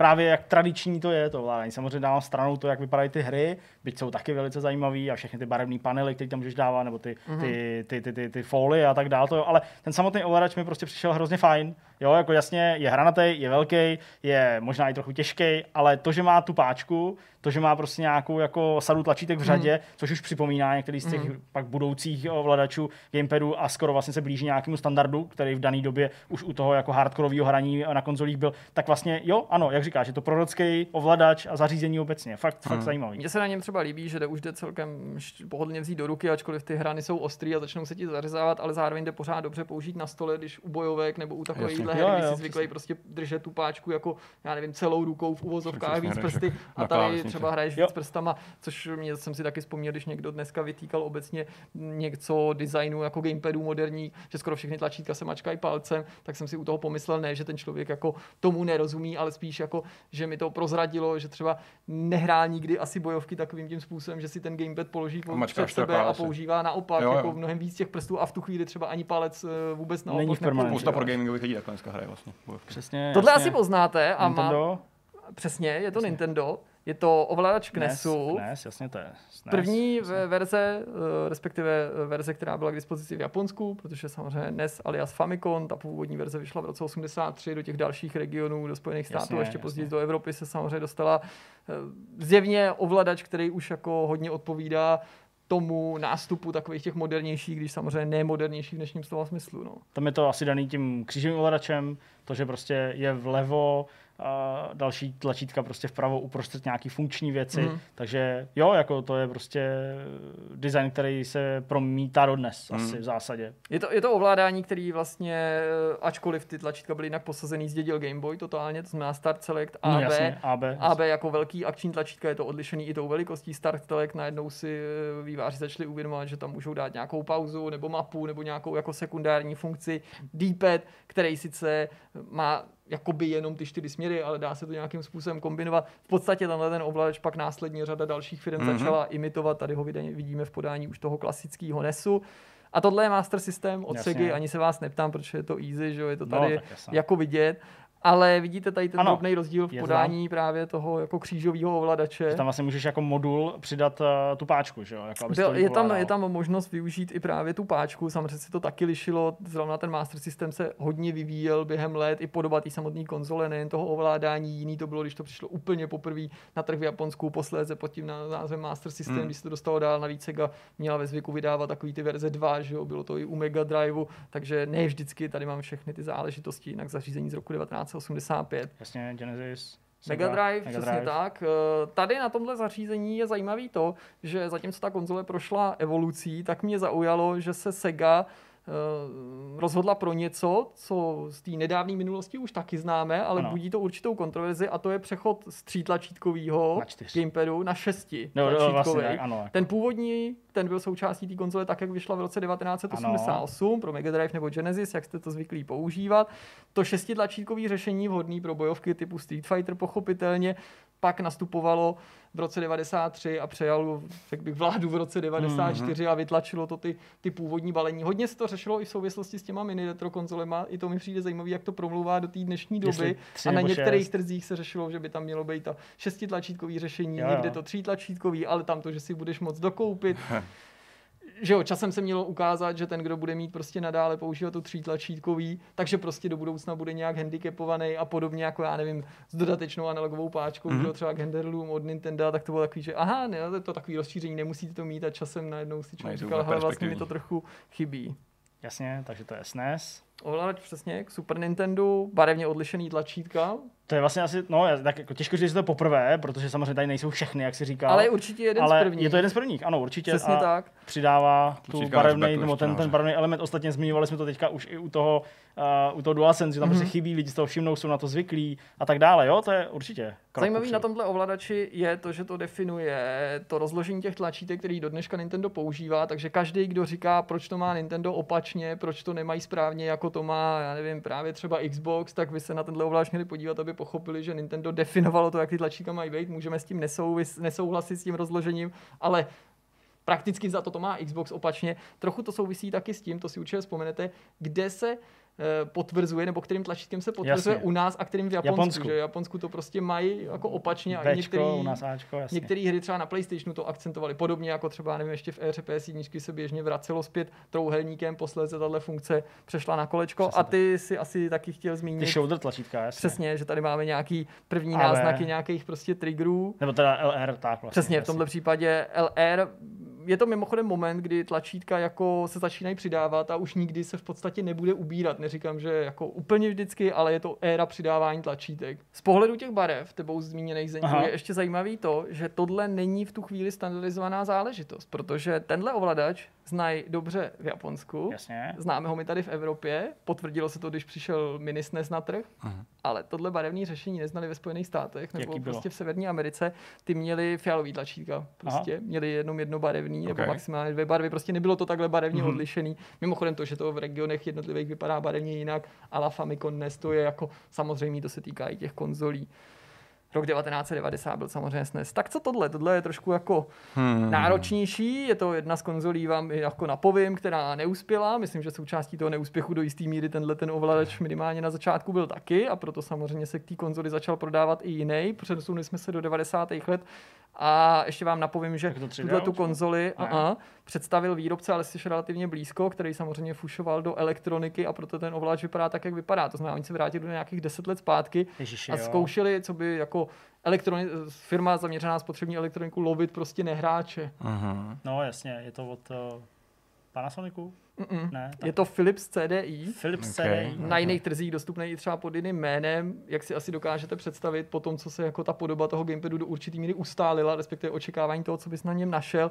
tak najednou ovladač, který držíš v jedné ruce. To je jako v té době asi zvláštní trochu, jasně. Už bylo prostě zvláštní, protože nepoužívat tu druhou ruku prostě byl handicap, musel se tomu přizpůsobit ty hry, navíc co jsem měl možnost slyšet, tak ten d byl prostě poměrně pekelný mm-hmm. a proto většina hráčů se ho pokusila nahradit tímhle, co už je zjevně inspirovaný prostě s NESem, s, tady s tou drobnou inovací toho, že ten eh, ovladač vlastně není jako po obou stranách stejný, není symetrický, je to přesně podle mě příklad jako evoluce za každou cenu, kdy hmm. jako se chceš věnout nějakým možná sporům nebo jenom obviněním z toho, že něco kopíruješ, tak do toho designu zapojíš nějakou vlastní inovaci a inovaci, která je jako z dnešního pohledu jako zbytečná, nepochopitelná, taky mě docela baví na těch tlačících to, to odlišení, že jedna tečka, dvě tečky. Jo, prostě.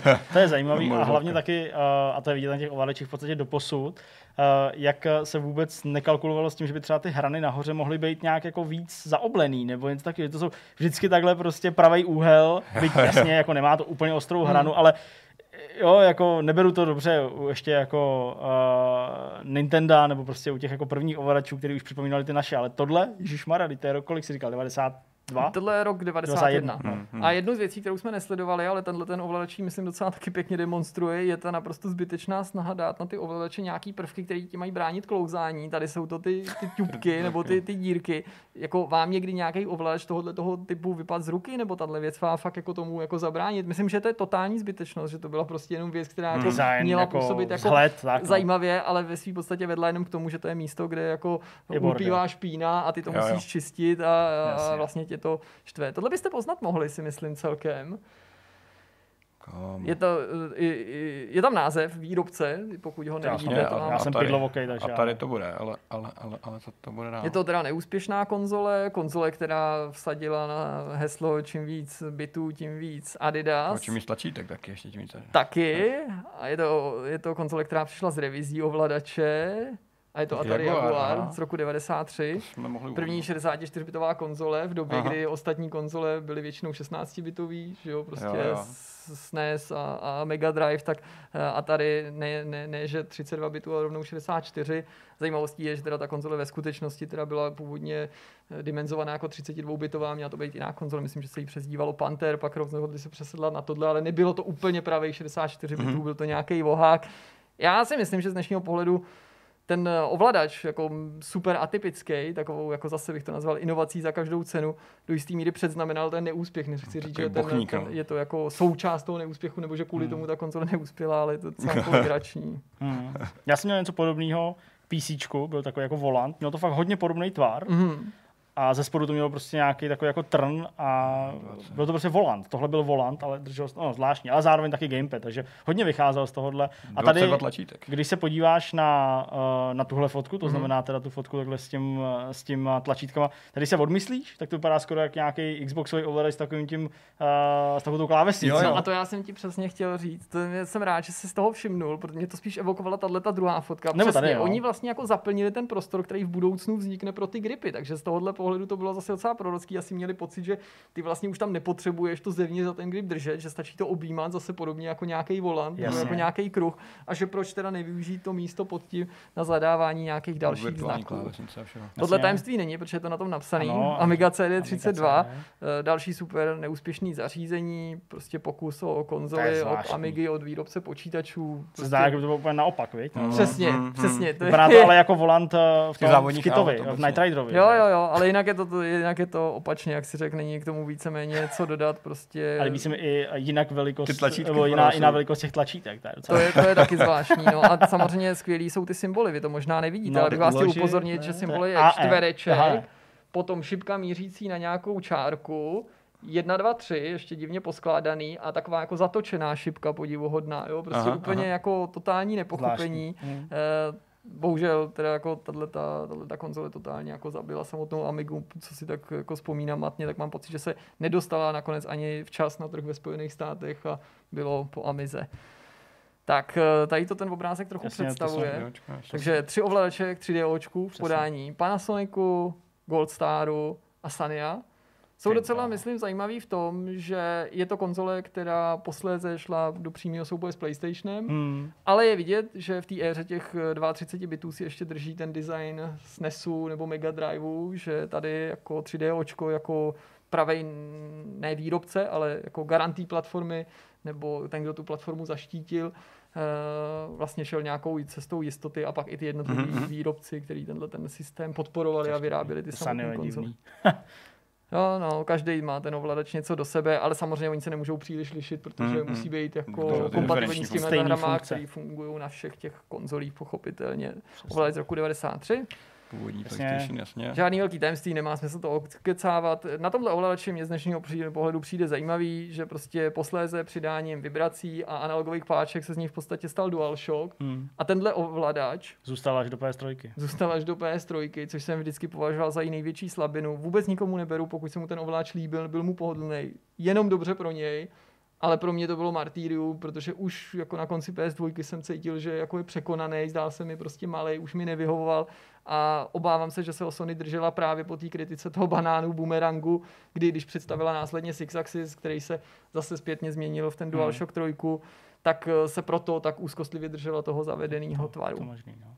Sega Saturn, jasně. Přesně, ovladač, který vychází zjevně z Mega Driveu, vidíte tady Ten je tam jako vložený, Mm. jakoby. Jako kdyby ten Mega Drive byl vložený. Přesně. Dejte tam víc plastu. Je Ale- tam jinak start tlačítko, ale jasně, no, jako. Z dnešního pohledu mi přijde moderní to, že ten ovladač zvětšili, i když třeba ne tak ergonomicky nebo zaobleně, protože si uvědomili, že ty ovladače budou větší. A přijde mi moderní uvažování v tom smyslu, že když uděláme novou konzoli na trh a nový ovladač, tak ten ovladač sakra musí být povědomý těm lidem, kteří tu naší Jo, platformu jo, už používají. to je Proto super. Takže šest to tlačítek tlačítek odpovídá originálu. Jasně, jo, to je, to je fajn. A jeho revize, prostě Jasně. vidíme, že se to, už samozřejmě je trochu Vizuálně měnilo. hezčí. Přesně, tady No, je hezčí trochu sice jo, ale podle mě nepraktická v tom, že to, to v tom jsou zamatlaný úplně nějak. Jo, To jo, jo, ten no. povrch je hloupý, ale To jo. to, to zaoblení bylo To je asi samozřejmě pohodlnější, super, to když jo. je to jako individuální záležitost rok 94. jo. A Mhm. teďka Jasně. se přesouváme k Nintendo 64, 64, tady už vás nemá smysl jasně. zkoušet, to všechno poznáváte. Ovladač, který byl samozřejmě výjimečný v tom, že jako jeden z prvních uspěl sobě defaultní ovladač obsahující v tomto případě analogovou páčku,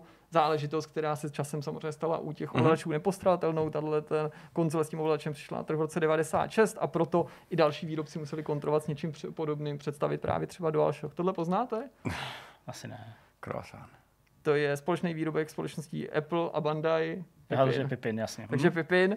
Vlastně jako ovladač, který nemá úplně debilní tvar. Myslím, že svým způsobem trochu jako předběh dobu. Hmm, aspoň jo. z hlediska toho designu. Trochu A to tam ten nějaký trackball, poznávám. nebo? A tam je trackball, Trackball, protože ten, eh, ta konzole do jistý míry pořád zůstávala počítačem, čili se hodilo mít tam takovouhle, takovouhle periferii. Jinak mám pocit, že to je docela přehledný a ty barevné tlačítka, které evokují ten SNES, určitě byly pro zákazníky jako něčím povědomým. Řízení z roku 96. Jasně, DualShock. DualShock, to už je klasika, to jsme v podstatě našli, načli, ten představila Sony v roce 97. Uh-huh.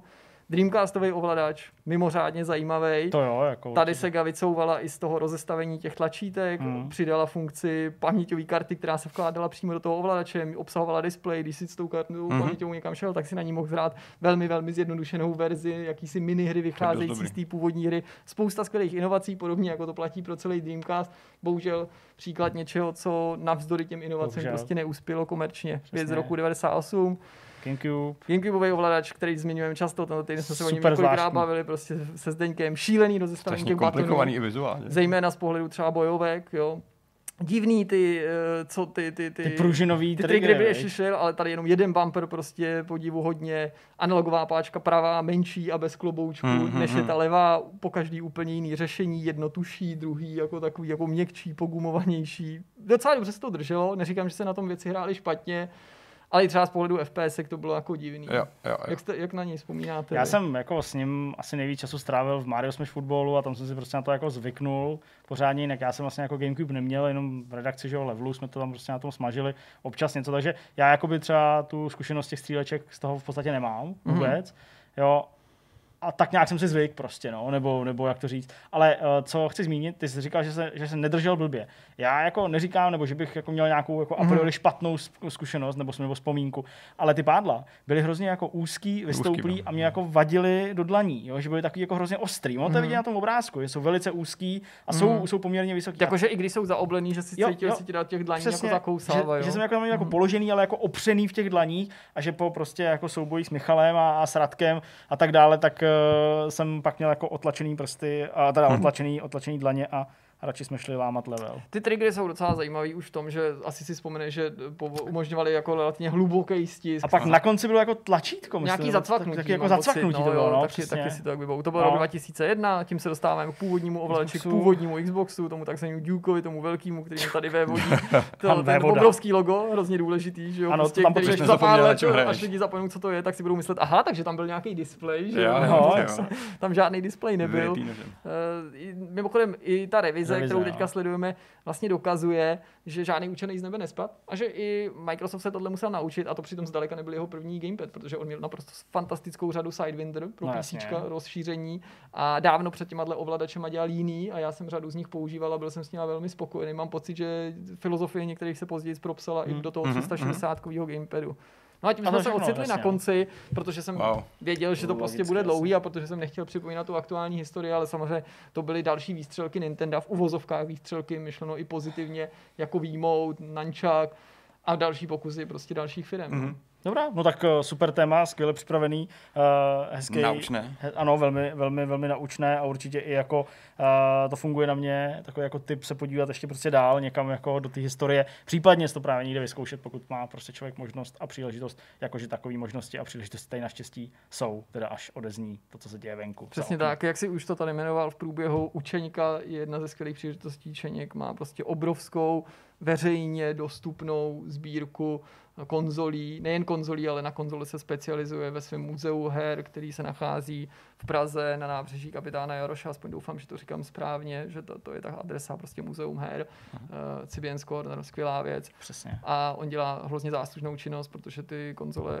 umožňuje lidem zkoušet, stará se o ně, zachraňuje je, opravuje společně se svým týmem, je to jako neocenitelný, protože řada těch systémů se v té své době, ale ani později k nám nikdy nedostala a řadu těch systémů jsem neměl možnost vidět nikde jinde dřív, než u něj.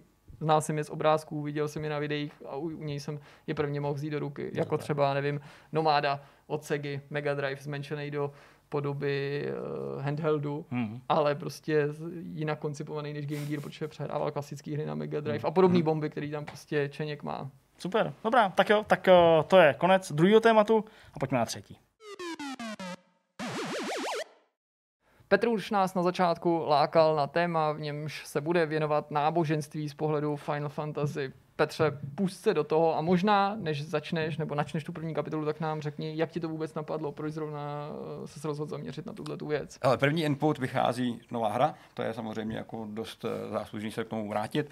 Druhá věc je taková, že já už dlouho, od jak živa vlastně vnímám eh, určitý vliv náboženství ve hrách skrz názvosloví například. Ty vznikl taky hraješ Final Fantasy, Jasně. takže si sám viděl, že v každý z těch kterou se hrál, jsou nějaké odkazy buď to na uh, mýtické věci, uh-huh. nebo opravdu jako reální náboženský existující věci, mm, často do Bible, často až do, eh, někam do, do kabaly.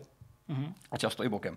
Skutečně se opírají o řadu věcí, které jsou, eh, které jsou třeba i, i, i součástí nějaký římské mytologie nebo řecký.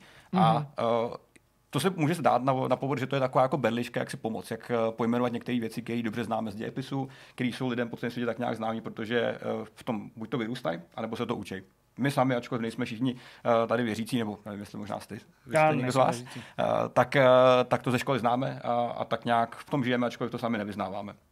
Sami autoři přiznali, že právě použití uh, třeba názvosloví řečtiny, uh, konkrétně uh, bozy, názvy itemů, tak, si, tak jsou právě byly použitý z toho důvodu, že byly snadno připodobnitelný, než se mhm. snažit vymýšlet vlastní názvy a portovat je pak do Evropy, potažmo do mhm. Ameriky. Hmm. Navíc lidi ví už trošku, co se pod tím třeba představit, nebo trochu Právě. tuší minimálně, jakou to může mít konotaci, když přesně použiješ tak. nějaký takový termín, prostě známý z latiny, z Použití jména přesně už jako v tom kontextu dává konkrétní obraz. Nicméně tady to je jen taková jako první vrstva. Ono, jak se ukazuje, tak eh, za tím vším, za příběhama ve hrách, za tím eh, celkou, za celkou strukturou těch her, vlastně mnohem víc myšlenky eh, nějaký náboženský, že by se mohlo zdát. A jak se to bude procházet, tak by se teoreticky mohlo nabídnout takový název, nebo názor, že, že Squaresoft, dneska teda Square Enix, vlastně jakoby víru podporují.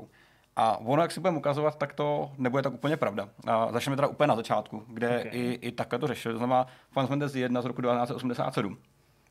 Tak už tam jste si mohli všimnout, že každý město mělo svůj kostel a na něm kříže. Mm-hmm. Což si jako mm, říkáš, to nemusí být nic proti ničemu. Z pohledu Evropa na tě to ani možná ani nenapadne, ani nezarazí. Mhm. Nicméně z pohledu Japonska to bylo docela, docela uh, netradiční. Uh, skutečně oni používají v té době i Davidovy hvězdy, uh, mm-hmm. například pro save pointy a pro některé kouzla. Takže tam se skutečně už jako kříží Aha. hnedka několik, uh, několik různých směrů a náboženství a to už jako trošku dokazuje, že to není úplně jako, že cílem není propagovat tu víru. Samozřejmě v Japonsku to bylo možný. Uh, problém byl ten, když se snažili ty hry portovat do Ameriky, protože Nintendo tou dobou mělo striktní pravidla, že nesmíš eh, používat explicitně uh, jakýkoliv náboženský témata, uh, konkrétně uh, no, pro křesťany a, a pro uh, a z pohledu jakoby židovské mm-hmm. víry mhm. a, a křesťanský. Takže tou dobou docházelo ke změnám. A vy si můžete všimnout tady na obrázku z původní hry, která teda jako se nedá úplně srovnávat s dnešním Final Fantasy 7 remakem. A, tak nevidím žádný rozdíl. Tady ta japonská verze jsou tady nějaký jako styční body. Můžete si všimnout, že ta postavička tady uprostřed, ten, ten Tajta, že tenhle ten, tenhle ten basta, že to je vlastně kněží. A eh, tehdy se výváři inspirovali jo. Eh, dokonce, jo, jo, je to, musíš hodně koukat a musíš si hodně domýšlet, ale je to skutečně tak. toho slova bastard a souvislosti s kněžím, ale... Musíme přiblížit. A ten samotný oblek právě odkazuje na, na to, co nosil papež a byl to jasný záměr poukázat na tady to. Uh, samozřejmě nemohl si tu hru exportovat do Ameriky s tím s tím, takže docházelo ke změnám velmi, tam Santa Claus. velmi decentní, jenom slíkli čepici. A, no, je to Santa Claus. a kostel se přejmenovali na kliniky. To byla ta zásadní změna. Žádný názvosloví, žádný, žádná grafika, nic takového. Mm-hmm. A nicméně tenhle ten celý jakoby, uh, myšlenkový pochod byl zanesený do příběhu, kde vlastně závěrný, závěrečný boss byl, byl, byl chaos, což byl vlastně jako přímá reprezentace ďábla ze všech vlastně abrahamovských uh, směrů což jsou naše křesťanské směry a, a, a židovský a pak několik dalších společných rodin. Který tak vlastně starý zákon je vlastní několika různým ano, ano, přesně tak. nebo ho minimálně třeba jako respektují. Judaismus, ty postavy, že jo, se třeba respektují. Islám to vlastně bere úplně stejně. Přesně, přestože jako, se že jako třeba, že to je Mesiáš, taky se jsou to schopni jako význam. Tady to, byly, tady to byl vlastně jako první jako krok do, uh, do neznáma. Uh, je to vlastně překvapí, že už na téhle úrovni v době, kdy grafika nebyla ani zdaleka tak pokročilá, aby mohla být, uh, tak používal víru pro vysvětlení příběhu. Uh, mm, ono to vlastně dávalo větší smysl, protože dneska uh, hry jako Final Fantasy 7 jsou úplně propletený nějakýma náboženskými podtextama a díky tomu, že máš mnohem víc vlastně vizuálních možností, jak ty věci vysvětlit a komunikovat, tak už nepotřebuješ tady to. Nicméně ukázalo se, že dlouhodobě portovat uh, hry s uh, jakoukoliv uh, náboženskou tematikou je prostě problém. Final Fantasy 2 z roku 1988 uh, do toho taky skočila po hlavě. Já vám ukážu intro, který je americká verze. Uh, intro byl vlastně distribuovaný uh, skrz PlayStation verzi, protože ta samozřejmě má skrz CD trošku možnosti si pohrát s nějakou grafikou a materiálem mm. dál.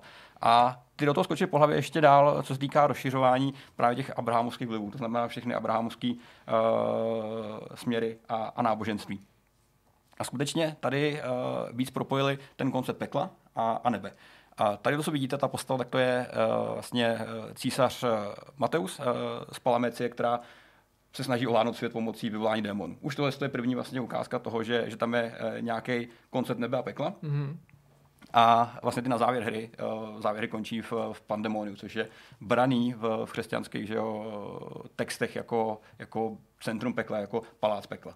Jo, takže a tam ještě fajtíš eh, démony, Astaroth, Belzebu, ohodný věci, které všichni známe. Že to už není názvosloví a bylo konkrétně spojený s událostmi ve hře, což by dneska vlastně bylo, kdyby se to dneska udělal, tak je to braný jako opravdu hra, která se zaměřuje na, na, na ten podtext uh, náboženství.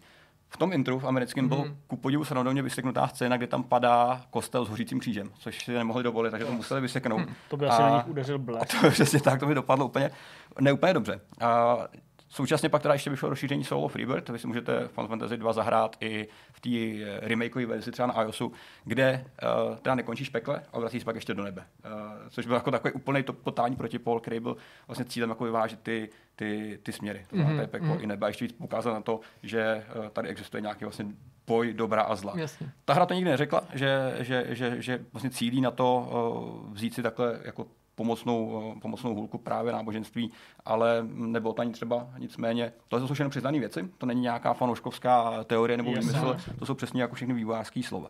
Ku podivu tady ještě zamíchala eh, jeden, jeden vliv, eh, ten samotný hlavní záporák eh, Mateus z Palamecie, tak se v japonštině jmenuje Kotej, což je slovo, který označuje žlutýho císaře, nebo respektive mýtus o žlutém císaři. To je považovaný za vlastně prapůvodce všech Číňanů. Je to úplně původní čínský uh, zakladatel celé říše, mm-hmm. který vlastně byl mm-hmm. považovaný za uh, i třeba za vynálezce fotbalu a kalendáře. Jo, takže kupuji takhle mísli dohromady uh, Já několik směrů. To si mysleli všichni, to pak přišlo. Kim Jong-il nebo Kim Il prostě Ono se pak i, i promíjelo dost do toho samotného designu a mu ukáže ještě artworky uh, původní hry. Takže to, že tam je barva žlutá, neznamená úplně, že to je žlutý císař, ale už jsem mixoval hnedka několik uh, témat dohromady. Mm. Final Fantasy 4. Uh, eh, přeskočíme trojku, protože ta toho neměla tolik zajímavého. Uh, čtyřka si hraje s konceptem babylonské věže. Uh, v křesťanských médiích... Zmatení jazyku a tak. Jo. Ano, protože, aby jsme to vysvětlili, tak babylonská věž, tak jak, je, uh, tak jak je vlastně vysvětlená, tak tu si nepostavil Bůh, ale tu si postavil lidi, aby oslavili sebe pro jako po, tý, po velký povodní. To znamená, že se nahle na jedno místo, oslavili sebe, mohli to postavit jako chrám, který komunikuje s Bohem, což se jemu nelíbilo, aspoň teda podle křesťanských textů, všechny vyhnal do světa a každý ho nechal mluvit jinou řečí. Jasně, to, toho, aby oni to nemohli jako dostavět, že jo, tak eh, ano. vymyslel další jazyky, aby další si neporozuměli. A tímhle způsobem vlastně jako podle tady toho výrazu vzniknul svět. Ten, ta babylonská věž, tak si tady konkrétně říká ve čtyřce, tak eh, je skutečně braná jako taková parafráze nebe a pekla. Uh-huh. Uh, účelem babylonské věže ve Final Fantasy 4 bylo vyvolat uh, babylonského obra, což je uh, jinak řečeno Bůh. Eh, který zničí svět. Jasně. Jako další, další parafráze. A uh, ty démoni, vlastně, který to ovládali, tak používal babylonskou věž na to, aby zničili uh, trpaslíky v Underworldu, což je zase jako uh, další forma nějakého pohledu na peklo a na zlo a na nebe. Jako vždycky je to vlastně mm-hmm. ten stejný příběh. Uh, pod tím se po, po, vlastně otáčí řada různých uh, takových podpříběhů, uh, jako je tam třeba vztah hlavního hrdiny a jeho adoptivního bratra. Uh, co tady vidíte, tak to je uh, Kaina Abel, uh, docela známá věc i pro nevěřící nebo lidi, nemají žádnou zkušenost s tímhle oborem. Tady Tak- má jako, daruje nějakou obětinu vohu, jo? Nebo... Tady přesně to je, to je Kain byl, že jo, brácha, který vlastně zabil svého bráchu Abela, když to velmi zjednoduším celý ten příběh zatím. A tenhle ten vztah je i pro projmutej právě do Final Fantasy 4, kde, kde Kain Highwind, co by adoptivní brácha Cecila, uh, jednoho z hlavních hrdinů, uh, ho vlastně neustále podráží a snaží hmm. se mu vlastně uh, ublížit. A, a tohle to bylo přesně inspirovaný tím vztahem mezi Kainem a Abelem v, v, ve hře jako Jasně, takový. to tak ten biblický příběh určitě každý zná, že dneska. V mnoha dneska podobách se je objevil všude Kainovo možně. znamení a ten samotný jméno je jakýmsi jako symbolem prostě zrady nebo něčeho podobného. Ano, ano, a i, i, ten, i ten samotný, tak to bylo dokonce potvrzený, je to, i těch náznaků je spousta, právě Kane uh, ve hře samotný má, má lens, uh, jmenuje se Kane, Kane's lens, což je že, nějaký mm-hmm. kopí, který přímo nese ten biblický odkaz. Jo, jo. Uh, těch uh, různých porovnání právě jako dobra a zla, yin a yang a podobných se objevuje několik a právě čtyřka Fantasy byla hodně o symbolice a o těch protipólech. To znamená, vystupují tam kouzelníci, kteří jsou bílý kouzelník, eh, nebo černý kouzelník, černý mák, bílý mák a podobně. Eh. Tady to oni používali hodně Hm. často, tady to bylo ještě, ještě pro původce toho všeho. Nicméně i pro uh, port vlastně do Ameriky se použilo několik eh, změn. Konkrétně název Tower of Prayers se musel změnit na Tower of Wishes, protože očividně v. Americe se nikdo nemodlí. Jasně. Tady No. už teda finálně museli i odejmout Davidovou hvězdu, uh, třeba která byla na save pointech, ale znamená to s tím za ESCO, jako save. To bylo asi praktičtější a jednodušší pro všechny, co si budeme povídat. Zajímavé, já uh, tenhle, tenhle symbol, to je. Hele, Mně to taky, taky nechápu, přijde to jsem- to jsem zvláštní, mě to jako nějak neuráží a říkám si, jako proč zrovna, Proč? protože by člověk Jako spíš v tom náboženskou Ano, symboliku by si spíš v tom hledal jakousi, jako já nevím, eh, neochotu přijít s nějakým vlastním řešením a že tam prostě plácneš první symbol, který tě napadne. Asi tak, jako že když se chystáš vybudovat třetí říše a mrkneš prostě a líbí se ti nějaký čmáranice v Indii a šoupneš si je na vlajku nebo něco takového. Tady to určitě bude mít nějaký důvod. Já jsem bohužel nedohledal přesně, tady to mě zajímalo taky. eh, Proč zrovna Davidova hvězda. Nicméně tady si ji finálně zbavili.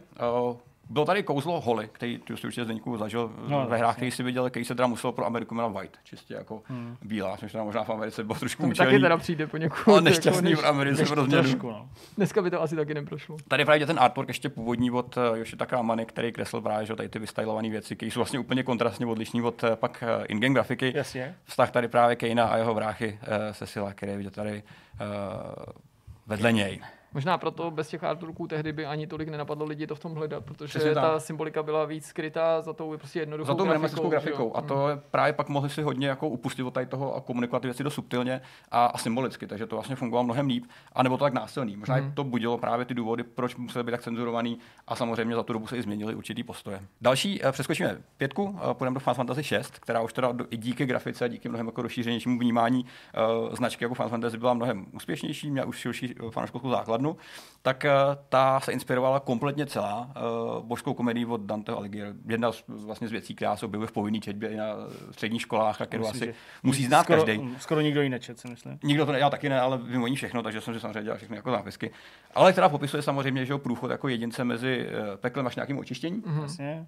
A to je téma, který se třeba hodně propisuje pak i u finálního boss fightu. Eh, Ten koncept art, který tady vidíte, tak eh, je vlastně jeden boss fight, který má tři části a pak finální setkání s bohem, eh, Kevkou. Kevka je jako záporák, že jo, Final Fantasy 6, velmi srandovní jméno i srandovní vizuál. Co mám doma, že jo, Franc- v kelímku. Kevka, to je slovenský kartáč. No to že? bylo- Právě, no, říkám, v koupelně v kelímku to. Franz Kevka, když psal ty knížky. Taky, to je dobré, to je- no. to bylo super. Nebo Tak když letí tamhle Kevka, že jo, do svého hnízda. Hele, připisujeme, přás, připisujeme to tomu, že jsme tady, že jsme tady už Dlouho, přes hodinu. Nikdo jsme skoro pořádně dvě hodiny. Je, tohle, tohle je lepší, než chlastat. Jako já mám Je to- prostě za chvíli takový rauš. Prostě. Je to levnější, to jako určitě. Já to vezmu už teďka zrychleně. Ne, ne, v pohodě, takže Ne, prostě. Ne, já- ne, já už to chci říct zrychleně. Půl kartáče. Už jasně. fakt chci. Uh, ten samotný boss fight byl teda ten zásadní pro, ten, pro tu inspiraci. Vy jak vidíte sami, tak čistě vizuálně z konceptu i z, toho, i z toho uh, betlu, tak eh, první patro je nějaký peklo. Je to nějaký vlastně stvárnění démona, který, tě, který tě má potrestat. Uh, druhý fight je utrpení. Co je, co je, v pořádku, všechno je to dobrý, jo? No. Druhý fight je utrpení. Druhý fight utrpení a očištění. Uh, finální odpočinek a smíření, uh, který pak teda vychází samotný design i z několika eh, dobových uh, fresek, které se našly. A poslední fight, uh, vlastně setkání s Bohem a nalezení, nalezení smyslu života. Jo? Což uh, samozřejmě bylo těžký najít v tomhle tom, ale uh, ten záměr Já to tam byl. vidím. Ten záměr tam byl a byl skutečně jako potvrzený a vykomunikovaný, že ta symbolika byla dost hluboká v mnoha ohledech. Mě by třeba nikdy napadlo tady to takhle brát, ale beru to i tak, že moje znalosti v teologii jsou velmi omezený a asi to taky zůstane na další dobu. A teďka teda to zajímavější, aktuální, což znamená Final Fantasy 7. Sedmička, která teďka vlastně si tím příběhem bere že jo, zárodky v původní sedmičce z roku 97, mm-hmm. tak mhm. Ta vychází uh, vlastně v Lariánský kabale, což je odnož uh, judaismu nebo odnož kabaly, která vychází ze dvou směrů. Uh, Lariánská kabala se dá brát jako středověký židovský mysticismus, takže je to vlastně takový dost jako specifický styl, který vycházel z gnosticismu, uh, který se po změnu bere v, v, v antice. Takže to jsou takový dost takový dlouhý kořeny, který mají ale jedno společný, přestože se liší v některých jako ohledech, a to je to, že uh, vlastně berou jako prvořadý souznění s přírodou. Mm-hmm a absolutní jako pochopení smyslu života v přírodě. Což odkazuje přímo na sedmičku, která už tady to komunikuje na začátku, co by planetu, která je vlastně znásilňovaná tou šinrou, která z ní vysává mm-hmm. jako tu mhm. životní energii.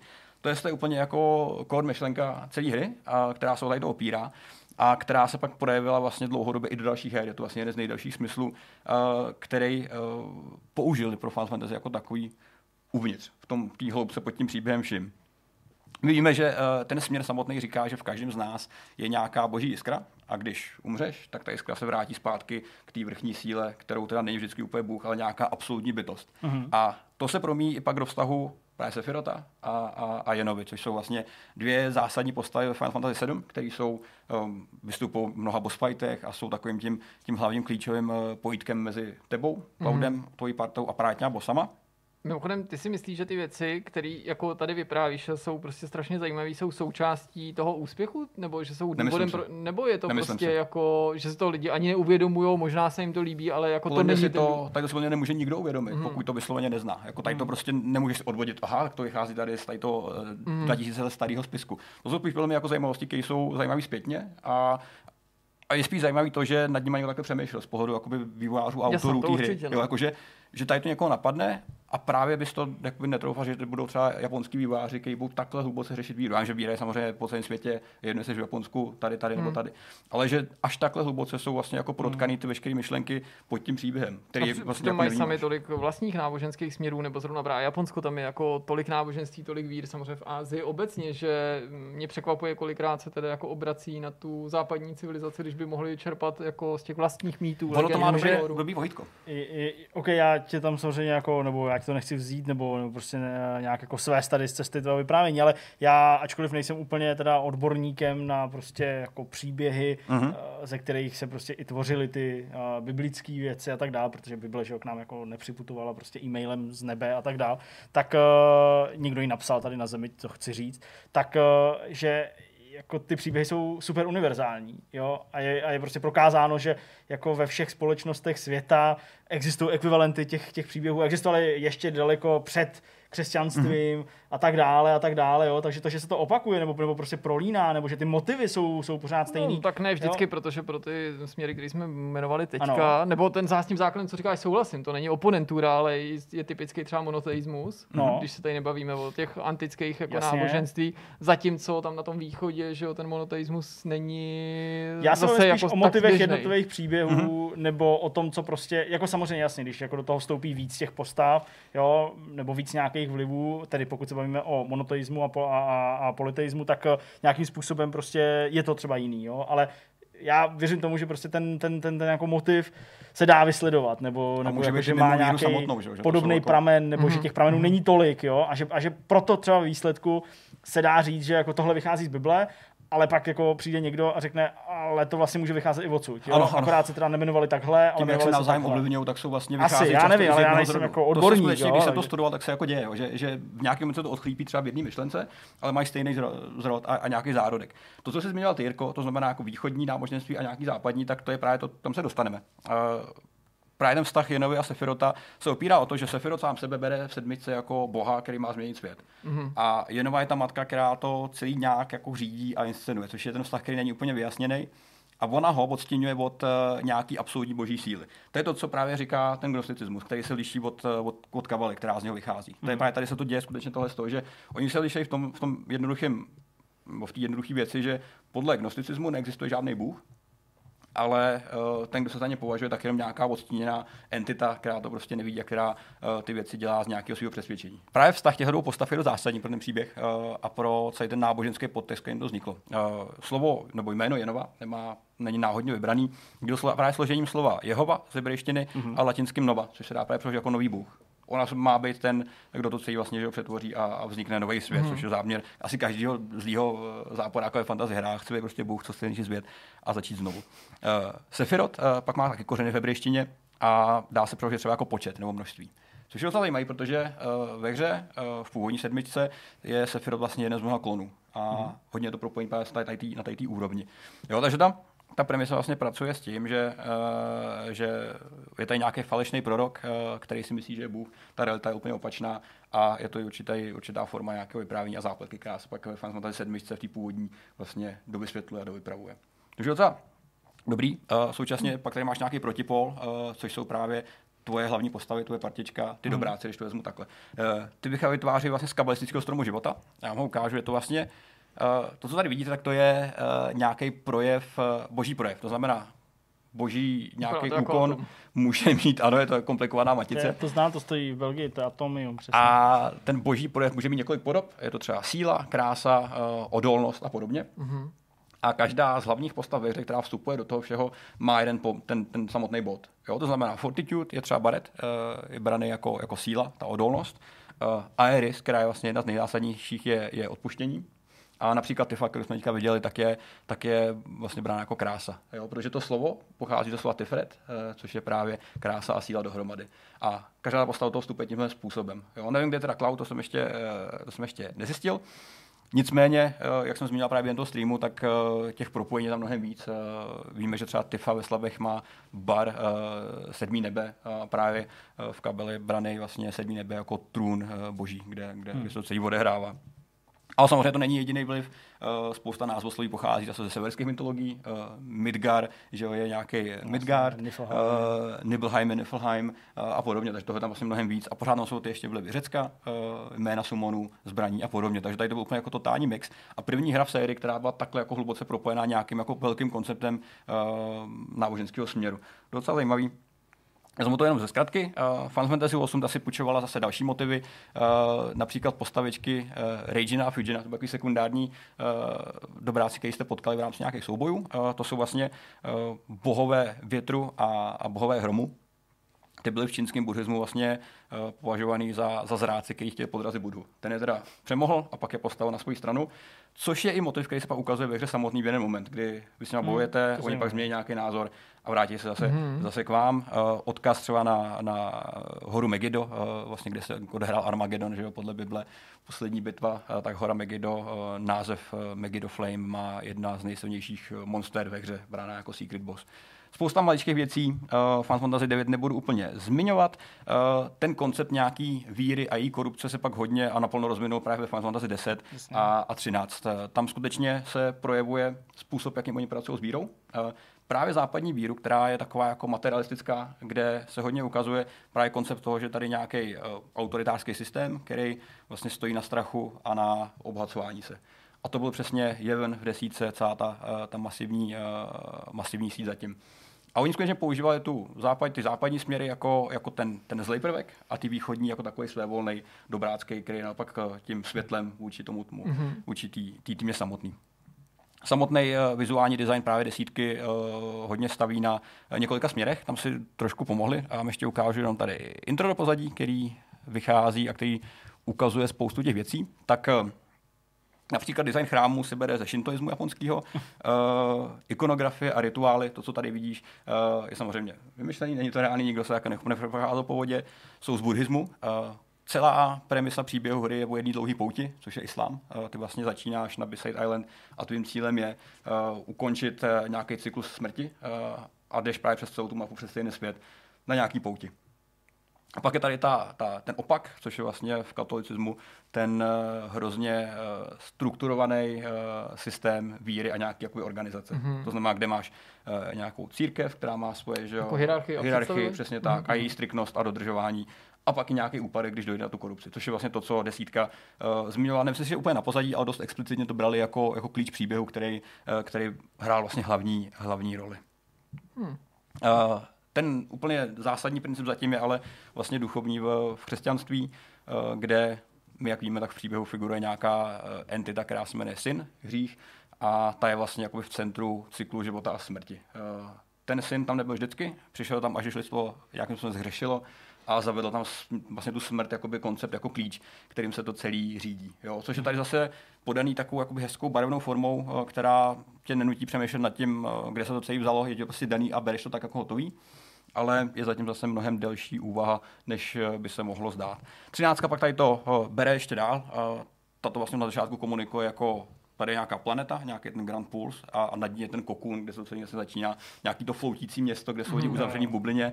A, to je uh, nějaký symbol asi, Je to přesně jakoby vlastně. západ, eh, jakoby západní symbol uh, dnešní víry, která hodně staví na majetku, na obohacování a na hledání nějakých jako fyzických mm, požitků, mm, spíš než na nějaký spirituální očistě. Samozřejmě je tam zase plno ale, uh, je to nějaká myšlenka, která je samozřejmě na papíře napsaná už uh, 2000 let ale ta realita samozřejmě i mezi námi tady funguje úplně, úplně opačně. A pak ten koncept lsí, že každý, že vlastně bytí nebo život na planetě je jedna kledba a ty celý život vlastně hledáš, nebo několik životů hledáš způsoby, jak se dosáhnout té nirvány. To byl přesně ten koncept, který se ve hře objevoval, kdy když si nedosáhnul nějakého fokusu, který ti říkali, tak si umřel a stala se z tebe zase nějaká jiná entita. A pak 15 je vlastně dost tradiční v tom smyslu eh, boje dobrá a zla. Tam, hmm. že o to světlo versus tma, démoni versus nějaký jako eh, archandělský stvoření v podobě toho hlavního hrdiny jsou mnohem patrnější a mnohem, mnohem jasnější uh, než tady ty kritické uh, střípky, které jsme asi viděli v předchozích hrách. Nicméně ten, hmm. ten, původní, ten původní dojem, že si jenom pomáhají nějakým názvoslovím, je vlastně mnohem, mnohem hlubší a pod, tím, pod tou hladinou je mnohem víc chovaných věcí. Uh, je hezký, že tam jsou. Já jsem je nikdy nereflektoval, nikdy hmm. jsem je nebral jako nějaký prvek. Většinou bývá, že prostě ale... Jakoby jsou tam ty přidané věci, kterých si ale jako třeba obyčejný člověk vůbec nevšimne. Můžeš to ocenit. Na druhou stranu, když ale, ano, když jsi třeba věřící, nebo když prostě si dáš tu práci a uděláš takovýhle research, jako ty si udělal, tak eh, pak no, začneš vnímat třeba v nějakém jiném kontextu. Nebo Bereme to třeba jako, i, i, jako vývojářskou bedličku pro vytváření příběhu. Že? S něčím říkal... si asi pomáhá, ale na druhé straně jako... Tak, aby to zase jako zapadlo, to asi není jako úplně jednoduchý a musí zachovat nějakou strukturu. Navíc no. nesmíš se tak. nikoho dotknout, takže musíš to dělat taky relativně citlivě. Možná to, to, co bylo na začátku v těch 80. letech, by dneska takhle taky neřešili, nebo že by jim neprošlo, nebo že, že, ten přístup je citlivý. Hele, mě to téma strašně zaujalo. Dělal to jako fakt dobře, je to neskutečně zajímavý vzhled do té míry, že ačkoliv to tvý povídání bylo prostě dlouhý a komplexní, tak bych si o tom nejradši ještě něco dodatečně zjistil. A úplně jsem ty tvý poslední minuty, co si teda mluvil, kromě toho, že jsem to hltal, přemýšlel o tom, že když se tady na začátku ptal, nebo si říkal prostě, že my teda nejsme zrovna jako věřící, ale já třeba jako mě historie jako náboženství docela zajímá. Eh, a mám rád takový ty různé teologické debaty, jo, když právě eh, o něčem diskutují, ale v ryze přátelským takovým ekumenickým duchu, třeba nějaký rabín, dejme tomu představitel, já nevím, nějaký český, pražský, židovský obce, dejme tomu s nějakým katolickým farářem, to je strašně zajímavý, to se dá dohledat jako na YouTube. A kež by nějaký náboženský představitelé hráli tyhle hry, nebo je aspoň vyzkoušeli, nebo se s tím obeznámili, protože já bych strašně chtěl slyšet fundovanou debatu na tohle téma Aha. Od těch jako církevních představitelů, alespoň těch nejběžnějších směrů. Vím, že to zní úplně absurdně, ale mm-hmm. jak by to oni analyzovali? Který ty motivy by nepřijali za vlastní, ale by cítili, že jsou vlastní tomu jejich jako Možná náboženství. By cítili z fleku, jako, to bylo strašně jako zajímavé. Kež by bylo možné jako těch, eh, já nevím, ty, ty obrovské hromady dílů Final Fantasy prostě nadspat těm lidem, aby si to zahráli, nebo, nebo najít prostě, uh, možná se to nevylučuje, že jo, hraní videoher, nebo pravděpodobně s, nějakým, jako, s nějakou vírou, nebo ne s vírou vůbec, ale ani s tím být jako představitelem Eh, nebo hodnostářem nějaký, nějaký to asi se může, to náboženský nejde. větve. A strašně rád bych prostě slyšel nějakou zanícenou teologickou debatu přímo od eh, těchto těch jako nejpovolanějších lidí a, a zhodnocení toho, jak to vnímají. Jestli třeba to vnímají jako nějakou herezi, urážku, nebo jestli to budou vnímat jako nechci říct přímo poctu, ale zajímavý způsob, jak třeba s náboženskými motivy, který jak říká, jsou takový obecnější, jako... seznamovat jako normální lidi. Asi často tak krát to je, že jo, dneska, když je ta víra obecně taková ohrožovaná ve mm-hmm. světě, tak uh, ty představitelé často mluví právě tak jako mnohem otevřenějc, než prostě v předchozích desetiletích nebo staletích stran toho, že jsou rádi za ty nejrůznější způsoby a cesty, které si lidi k, jako k náboženství hledají nebo k té víře obecně. Žádnou kontroverzi s Final Fantasy jsme ještě v tomhle ohledu asi nezažili za, za tu kariéru, co se jenom hrám, takže to asi dopadlo dobře. A máš pravdu, no, je to vlastně docela zajímavé. Já nehodlám nějak dál studovat víru ani náboženství, nějak mě to nebaví a netáhne. Ale minimálně jako, jako link mezi hrama a nějakým fiktivním, fiktivním polofiktivním, eh, polofiktivní historií to vlastně může být docela zajímavý. A možná i tam je spousta ještě materiálu, který nebyl vytěžený a který by se dal v budoucnu použít do her. Ne třeba nutně tak explicitně jako Dante's Inferno. Jsou tady jako možná jako lepší, lepší způsoby. Ale eh, pokud o tom chcete dál studovat, tak eh, dohledat nějaký materiál na internetu se dají. Eh, je jich docela dost. Hmm. A věřím, že i spousta lidí si v tom našla něco dalšího svého. Ta symbolika funguje na mnoha úrovních, že jo, na všechny strany. Je to tak. Takže pojďme na rozhovor. Tentokrát Přesně. přeskočíme na Pavla Kubáta a jeho 4 strategie. Naším hostem je vývojář Pavel Kubát, který pracuje na historických 4X strategii. Vítej Pavle u nás. Ahoj, díky Ahoj. za pozvání. Kdo sleduje Vortex pravidelně, tak s největší pravděpodobností ví, nebo alespoň tuší, že Pavel není naším hostem poprvé. Už jsme ho tady měli, už jsme ho spovídali, když to nebylo přímo v tomto studiu, ale mluvili jsme spolu, bavili jsme se o hře Aggressors Ancient Rome, což je historická 4X strategie zasazená do Říma. Možná se k ní ještě vrátíme, ale teďka jsme se tě pozvali z jiného důvodu, protože ty pracuješ na nový hře. Představ nám ji, prosím. Tak nová hra, je to spíš evoluce. Uh, Aggressors, to asi každý pozná, kdo to, kdo to uvidí, ale jmenuje se to Imperium's Greek Wars. Uh, je to zasazený do doby um, válek uh, řeckých městských států, mm-hmm. um, takže je, řekněme, je to, začíná to 480 před naším letopočtem. Eh, Je to vlastně doba před nástupem Filipa Makedonského, ehm, což v té době Makedonie vlastně byla malý stát, který neměl příliš eh, velkou moc a díky Filipovi se eh, dostala na takov, do takové úrovně nebo na takový, do takového stavu, že ten Alexander byl schopný potom to dál eh, posunout ty hranice eh, o hodně dál. No, dramaticky. ehm, tady ta eh, hra vlastně začíná v době, kdy Filip se dostal na trůn a máte možnost hrát za 30 různých hráčů, což je teda ještě o, polovinu víc, než bylo Aggressors. Eh, Máme opravdu detailní velkou mapu. Eh, Většina těch pravidel zůstává podobná, eh, co byla v Aggressors, ale je to o dost rozšířený. Jsou tam hlavně zcela nový pravidla, které to posunují ještě, jako bych řekl, o úroveň výš celkově. Hmm. My se určitě dostaneme konkrétně eh, k uh, rozebírání těch pravidel, pokud samozřejmě teda uh, nám to bude štít všechno prozradit, vzhledem k tomu, že na té hře stále pracujete. Ale mě by spíš zajímal ten eh, začátek toho vývoje, nebo nápad posunout se tedy do tohohle toho prostředí, mm. do téhle doby, na tohle území. Bylo to už něco, co jste třeba v hlavách měli jako dřív, třeba s koncem vývoje té předchozí hry, nebo to byl takový nějaký přirozený prostě vývoj, tak teď se přesuneme prostě do Řecka. No, víceméně už bylo to v plánu tak trošku předtím, řekněme před rok, rok zpátky, mm-hmm. s tím, že um, těch možností bylo víc. Právě je možný, že ten da- následující rozšiřující balíček bude ta druhá možnost, která připadala v úvahu. Ale chtěli jsme zkusit něco jiného, ale hlavně jsme chtěli zkusit něco, co, um, co je tak trošku opomíjený v těch strategiích historických. Mm-hmm. A ten Filip eh, je opravdu na to, jakým způsobem on vlastně změnil historii celého lidstva, nebo minimálně teda té evro, evropsko-azijské části, Bez pochyby, tak, jasně. eh, tak je to opravdu eh, část eh, historie, která vlastně se ani nedá nikde zkusit zahrát. A bylo to hlavně taky něco, co jsme si říkali, dobře, zkusíme prostě tu historii těm divákům přiblížit tak, aby si to chtěli zahrát a zároveň o tom neví. Jo? Takže Mhm. třeba zatímco, kdybychom třeba vyzkoušeli, já nevím, Alexandra, tak to už je takový eh, trošku ohranější, bych řekl. Jo? Všichni o tom ví, všichni, eh, nebo dobře, no, tak všichni ne, ale spousta lidí ví, Jasně. kdo to byl, kam se dostal, jak to změnil, ale málo lidí ví třeba o tom jeho otci. A ten důvod je právě ten, že ten syn ho jakoby zastínil za prvé a za druhé přece jenom uh, on ten rozsah té expanze je samozřejmě nepoměrný. Ale co se týká jako nějakých procent, jak moc rozšířil tu svou původní zemi ten Filip, tak to je minimálně se dá říct, že uh, to mělo signifikantní historický jako nějaký dosah. Mm-hmm. Ten způsob, jak o tom mluvíš, mi docela připomíná jinou připravovanou českou strategii historickou, a sice budovatelskou záležitost na Bukadnezar. Právě i tam jsme se z těch vývojářů A, vlastně jo. ptali na to, jakým způsobem si vybírali to téma. Oni taky říkali, jasně, měli jsme tady budovatelskou strategii zasazenou do starověkého Egypta, uh-huh. do Aha. starověkého Říma, do starověkého Řecka, takže se přímo nabízelo vypravit se zase o kus dál. Hmm. Eh, Je to mimochodem projekt třeba, který si taky všim. Já vím, že vy si nikterak nekonkurujete, nebo s ohledem na to, že se jedná o odlišný strategie, ale spíše si vás eh, vzájemně třeba takovýhle projekty inspirují. Upřímně musím říct, že tu ten...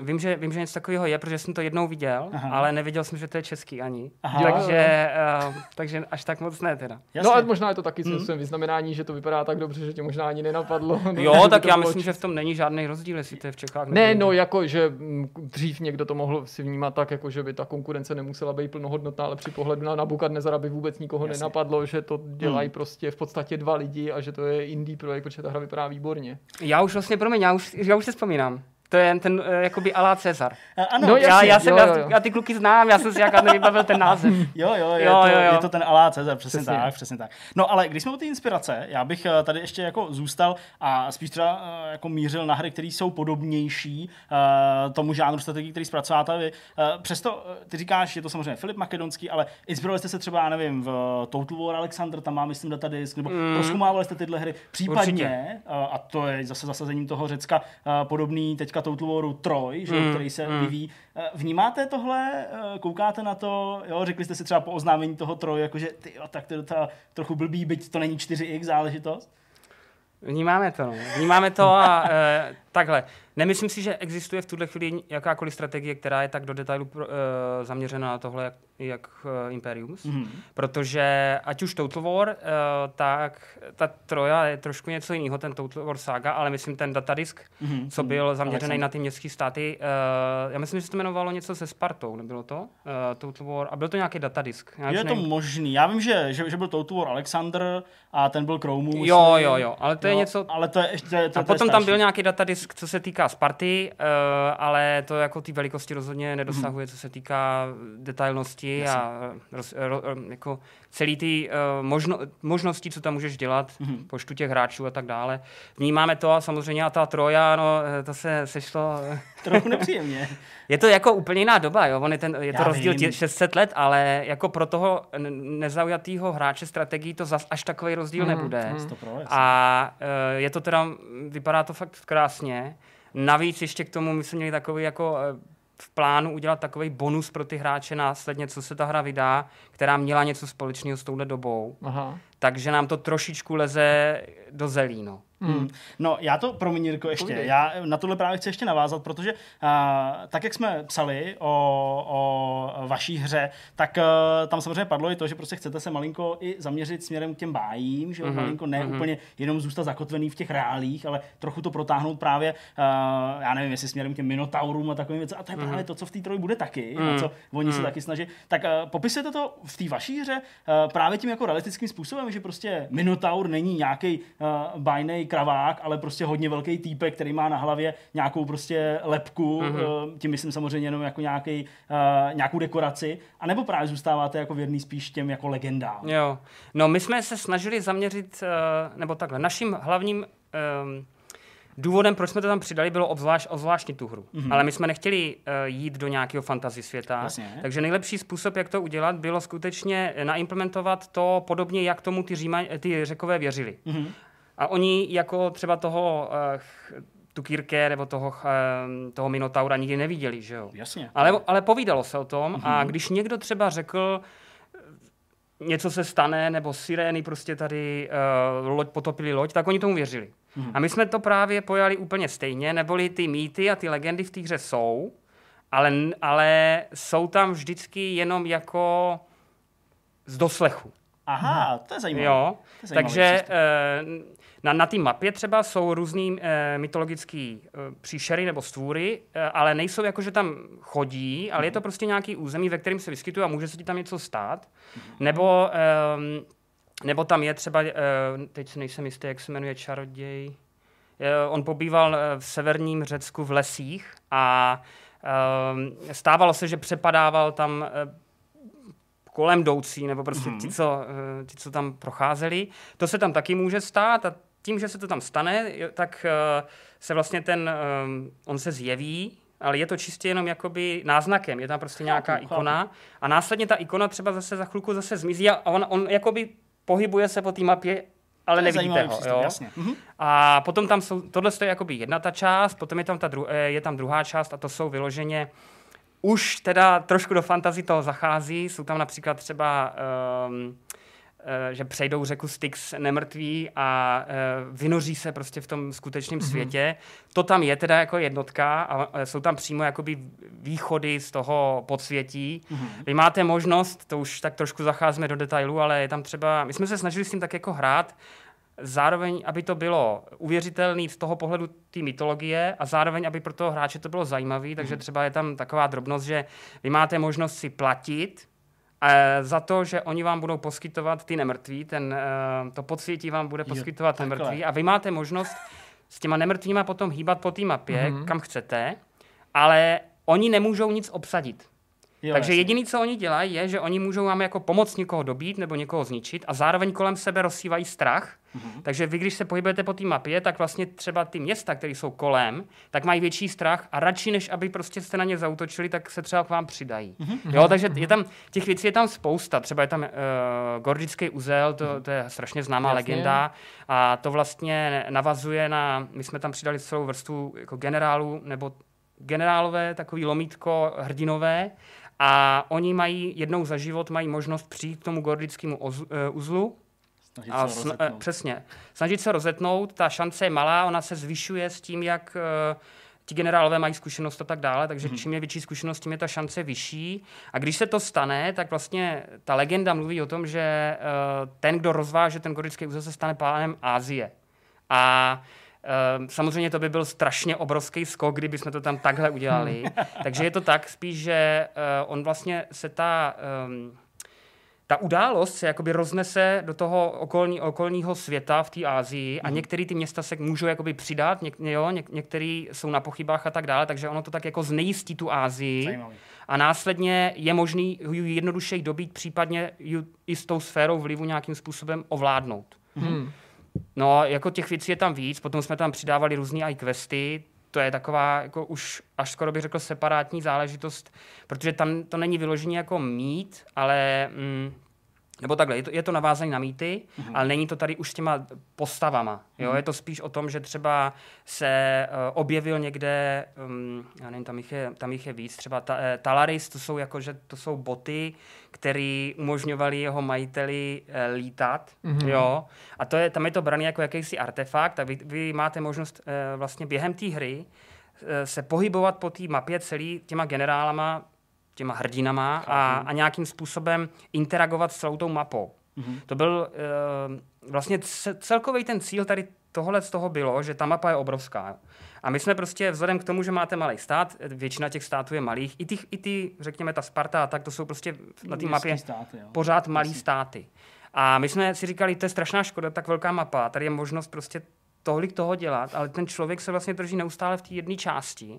Tak jsem si říkal, to bych chtělo utvořit vyložení nějakou mechaniku, která by umožňovala po něm cestovat. Mm-hmm. No a pak jsme si říkali, my jsme tam už měli ten uh, koncept těch generálů, ten už byl teda vymyšlený, a potom jsme si řekli, fajn, co kdybychom to udělali tak, že ti generálové budou moct cestovat po tom světě a zároveň hledat něco nebo něco plnit. Uh, jo, je to takový trochu jako role-playing game, ale okay.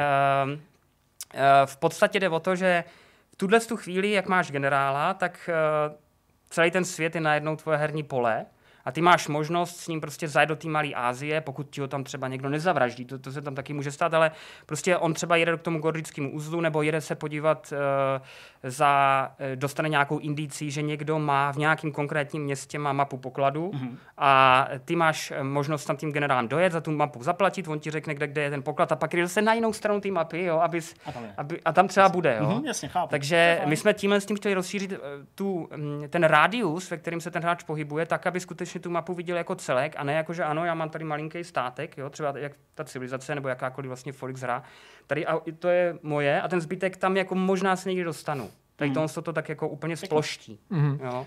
Mě by zajímalo, kolik let ta kampaň pokrývá, jak je to ohraničený. Uh, má to, jeden tah je, pokud se nepletu, možná, že to je změněný. Já, já, já, my to teďka ladíme, jo? Jasně, takže myslím že, se, eh, myslím, že to pořád je jeden, ro, jeden tah čtvrt roku. Mm-hmm. Uh, ne, počkej, to ne. To bude víc. To bude, ne, ne, ne, jeden tak bude týden. Týden?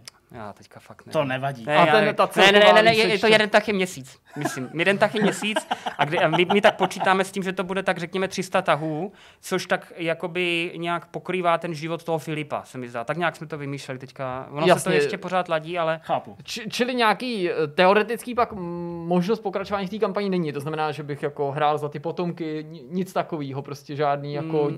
dědičnost tam do toho nevstupuje. Ne, to ne. ne Jsi prostě, prostě pořád uh, ten um, vůdce toho státu, který si zvolíš hmm, a není tam jako nějaká... Hmm.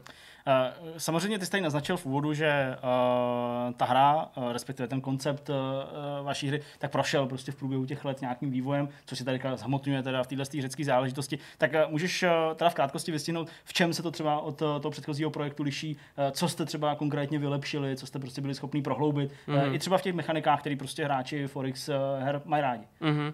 No tak asi nemá cenu jako říkat nějakou evoluční, nějaký evoluční věci, které prostě to UI jsme se opravdu snažili vylepšit, Jasná, jo, důležitý, ten terén, o, ilustrace a tak dále, zvuky, hudbu, jakože obecně prostě všechno prošlo minimálně jednou další iterací. Je to, je to myslím si, že to opravdu znát minimálně hmm. teďka. Zrovna nám začal ten beta test a jako někteří ti hráči znají ty agresors a e, říkají, že to je opravdu nepoměr. Hmm. Ale e, hlavně jsme tam přidali některé ty mechaniky, z těch nejdůležitějších je to teda ty generálové obecně. Jasně to je, tam nejde jenom tady o tu, um, tu možnost těch hrdinů, to je, to je jako by tady ta část těch hrdinů je vlastně volitelná. Pokud někdo chce hrát vyloženě čistě historickou hru, tak tohle vypne, jo? takže to tam nemusíte ani mít. Mhm. Ale oni potom ty uh, generálové zároveň mají ještě další funkčnosti, to je právě jakoby pro, proč se to jmenuje generálové a potom tohle tomu říkáme jakoby hrdinové, ale je to ta sama eh, postava.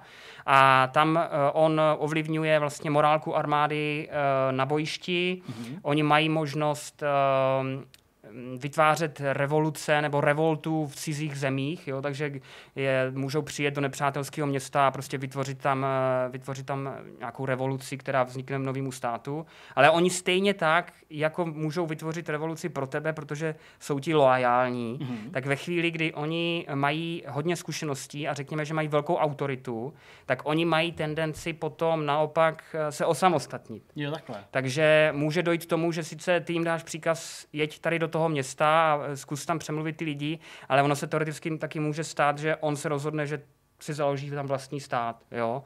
Takže tohle je ta, tohle je ta jedna nová vrstva. Um, Druhá věc je, eh, snažili jsme se tam vylepšit diplomacii. Mm-hmm. Je tam několik nových um, mechanik nebo technik. Můžete chtít po někom, aby uh, uzavíral mír s někým jiným proto, kvůli vám. Je tam uh, plánování. No, ta, tohle je taková drobnost, ale jako hodně lidí to chtělo. Uh, potom je tam teda myslím si, docela zajímavá věc a to společné plánování vojenských kampaní, že vy máte možnost uh, s nějakým konkrétním hráčem si říct, fajn, třeba za pět let spolu vyhlásíme válku o tomu, tomu, tomu a tomu a naplánujete si prostě ty pohyby těch vojsk, tak, aby to nějakým způsobem šlo do sebe mm-hmm. a rozdělíte si vlastně jakoby tu, uh, tu cílovou zemi, jo.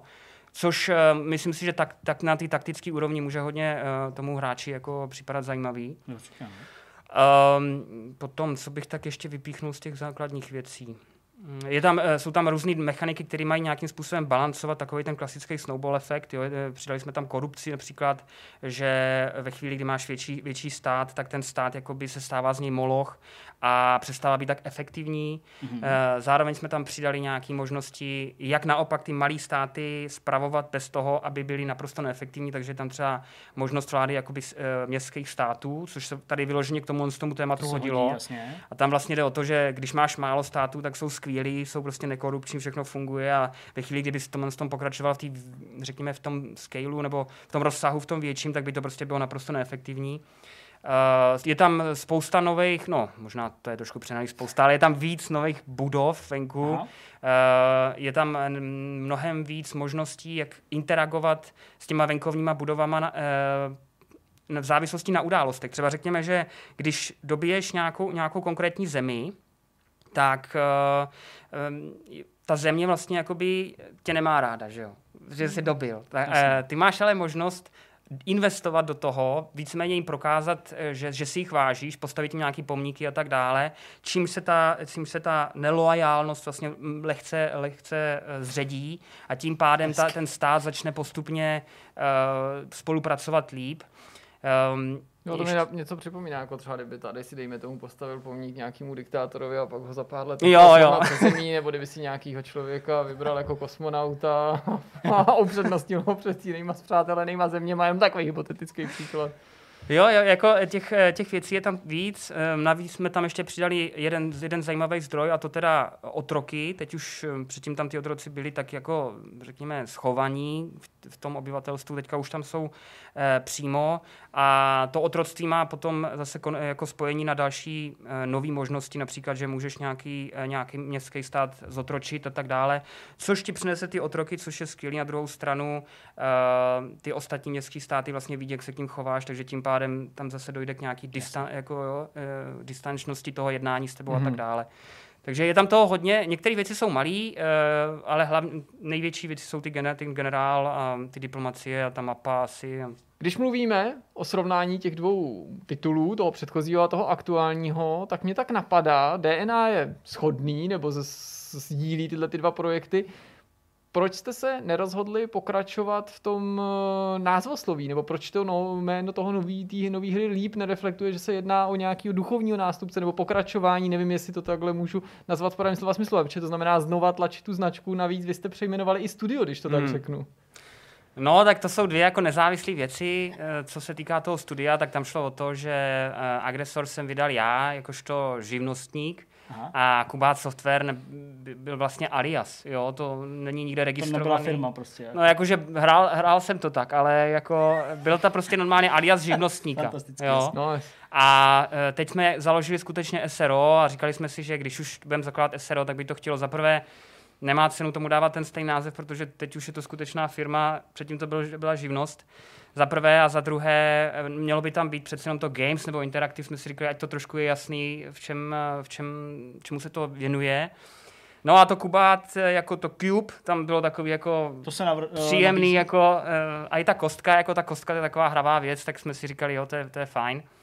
No a co se týká toho názvu hry, No tam bylo to třeba, že by to byly prostě Aggressors 2 nebo Aggressors podtitul a ten by reflektoval Jasně, no. to aktuální To byl období. jako původní plán jakože původní plán ještě předtím, než se vydala ta původní hra. Mm-hmm. A e, to mělo mít různé módy a mělo se to prostě na Aggressors Second World War nebo prostě cokoliv, ale e, tam bylo několik důvodů, proč jsme to změnili.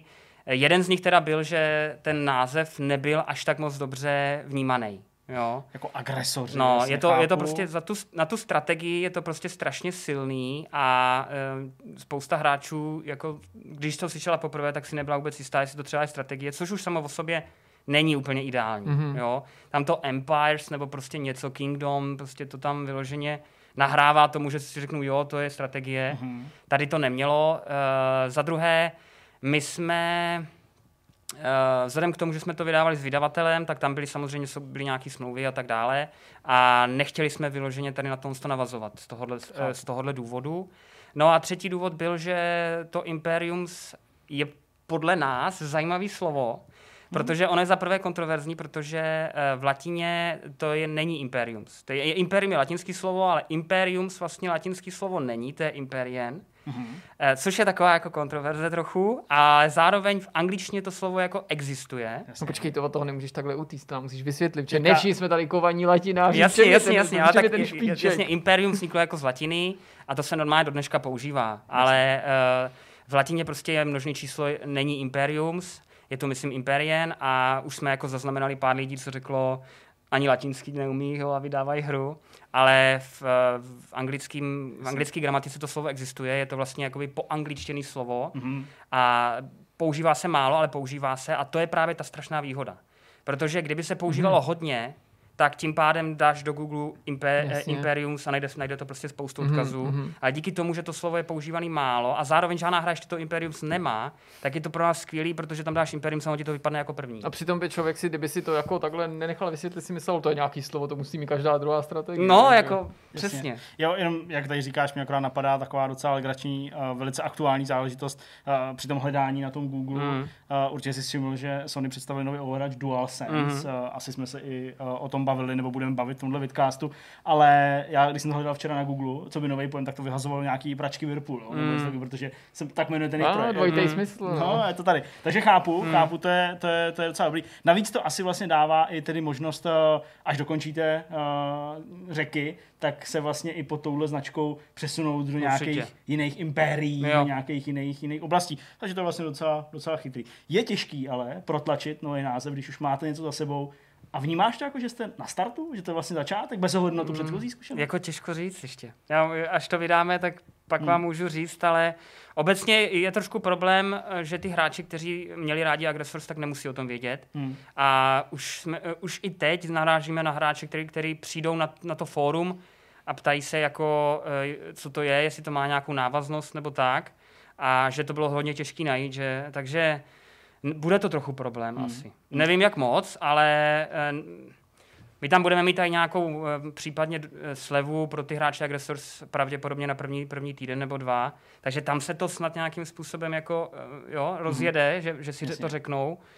Ale uvidím, no. Nebo Eh, uvidím, uvidíme, jako. Chápu, rozumím, přesto uh, tahle ta otázka možná, jako, já nechci být nějak jako kontroverzní nebo jako kousavá, ale uh, my, když tady často se bavíme s vývojářema uh, českýma nadějných, velmi nadějných projektů, tak právě tam jako občas jako zazní nebo jako prostupuje tím, že vlastně jako na ten marketing se tak jako nedostává, protože spousta těch lidí to vidí jako věc, jako který moc nerozumí a vlastně věří, že prostě přes wishlisty se to ke všemu Hmm. dostane. Tak jako počítáte s tím, že prostě i eh, ten marketing bude součást toho vývoje, rozjedete to nějakým způsobem trochu víc, tak aby právě ty lidi to povědomí měli ještě předtím, než to začnete mm-hmm. vydávat? Určitě. Jo, jo. Jako eh, máme nějaký plán, kde, eh, do jakých oblastí chceme investovat, aby to zasáhlo ty, eh, Jasně. ty největší fanoušky. Jako cílíme vyloženě na historické fanoušky. Jo. Chápu. Takže eh, například jsou určitý kanály, kde vznikají krátké historické dokumenty Mhm. a budeme tam mít jako sponzorskou prostě minutovou stopáž. Super. Kde, kde, kde to, myslím si, že může za, zacílit ty správný lidi, kteří mají rádi historii. Nemusí to být hráči. Jo? Mhm. Mm-hmm. Tam je potřeba to propojit, ale minimálně prostě ty, hist- eh, ty lidi, kteří mají rádi historii, to, to zacílí a z těch by, eh, od těch by se to mohlo dostat případně i k těm hráčům, nebo část ta, těch hráčů tam samozřejmě už je. Jo?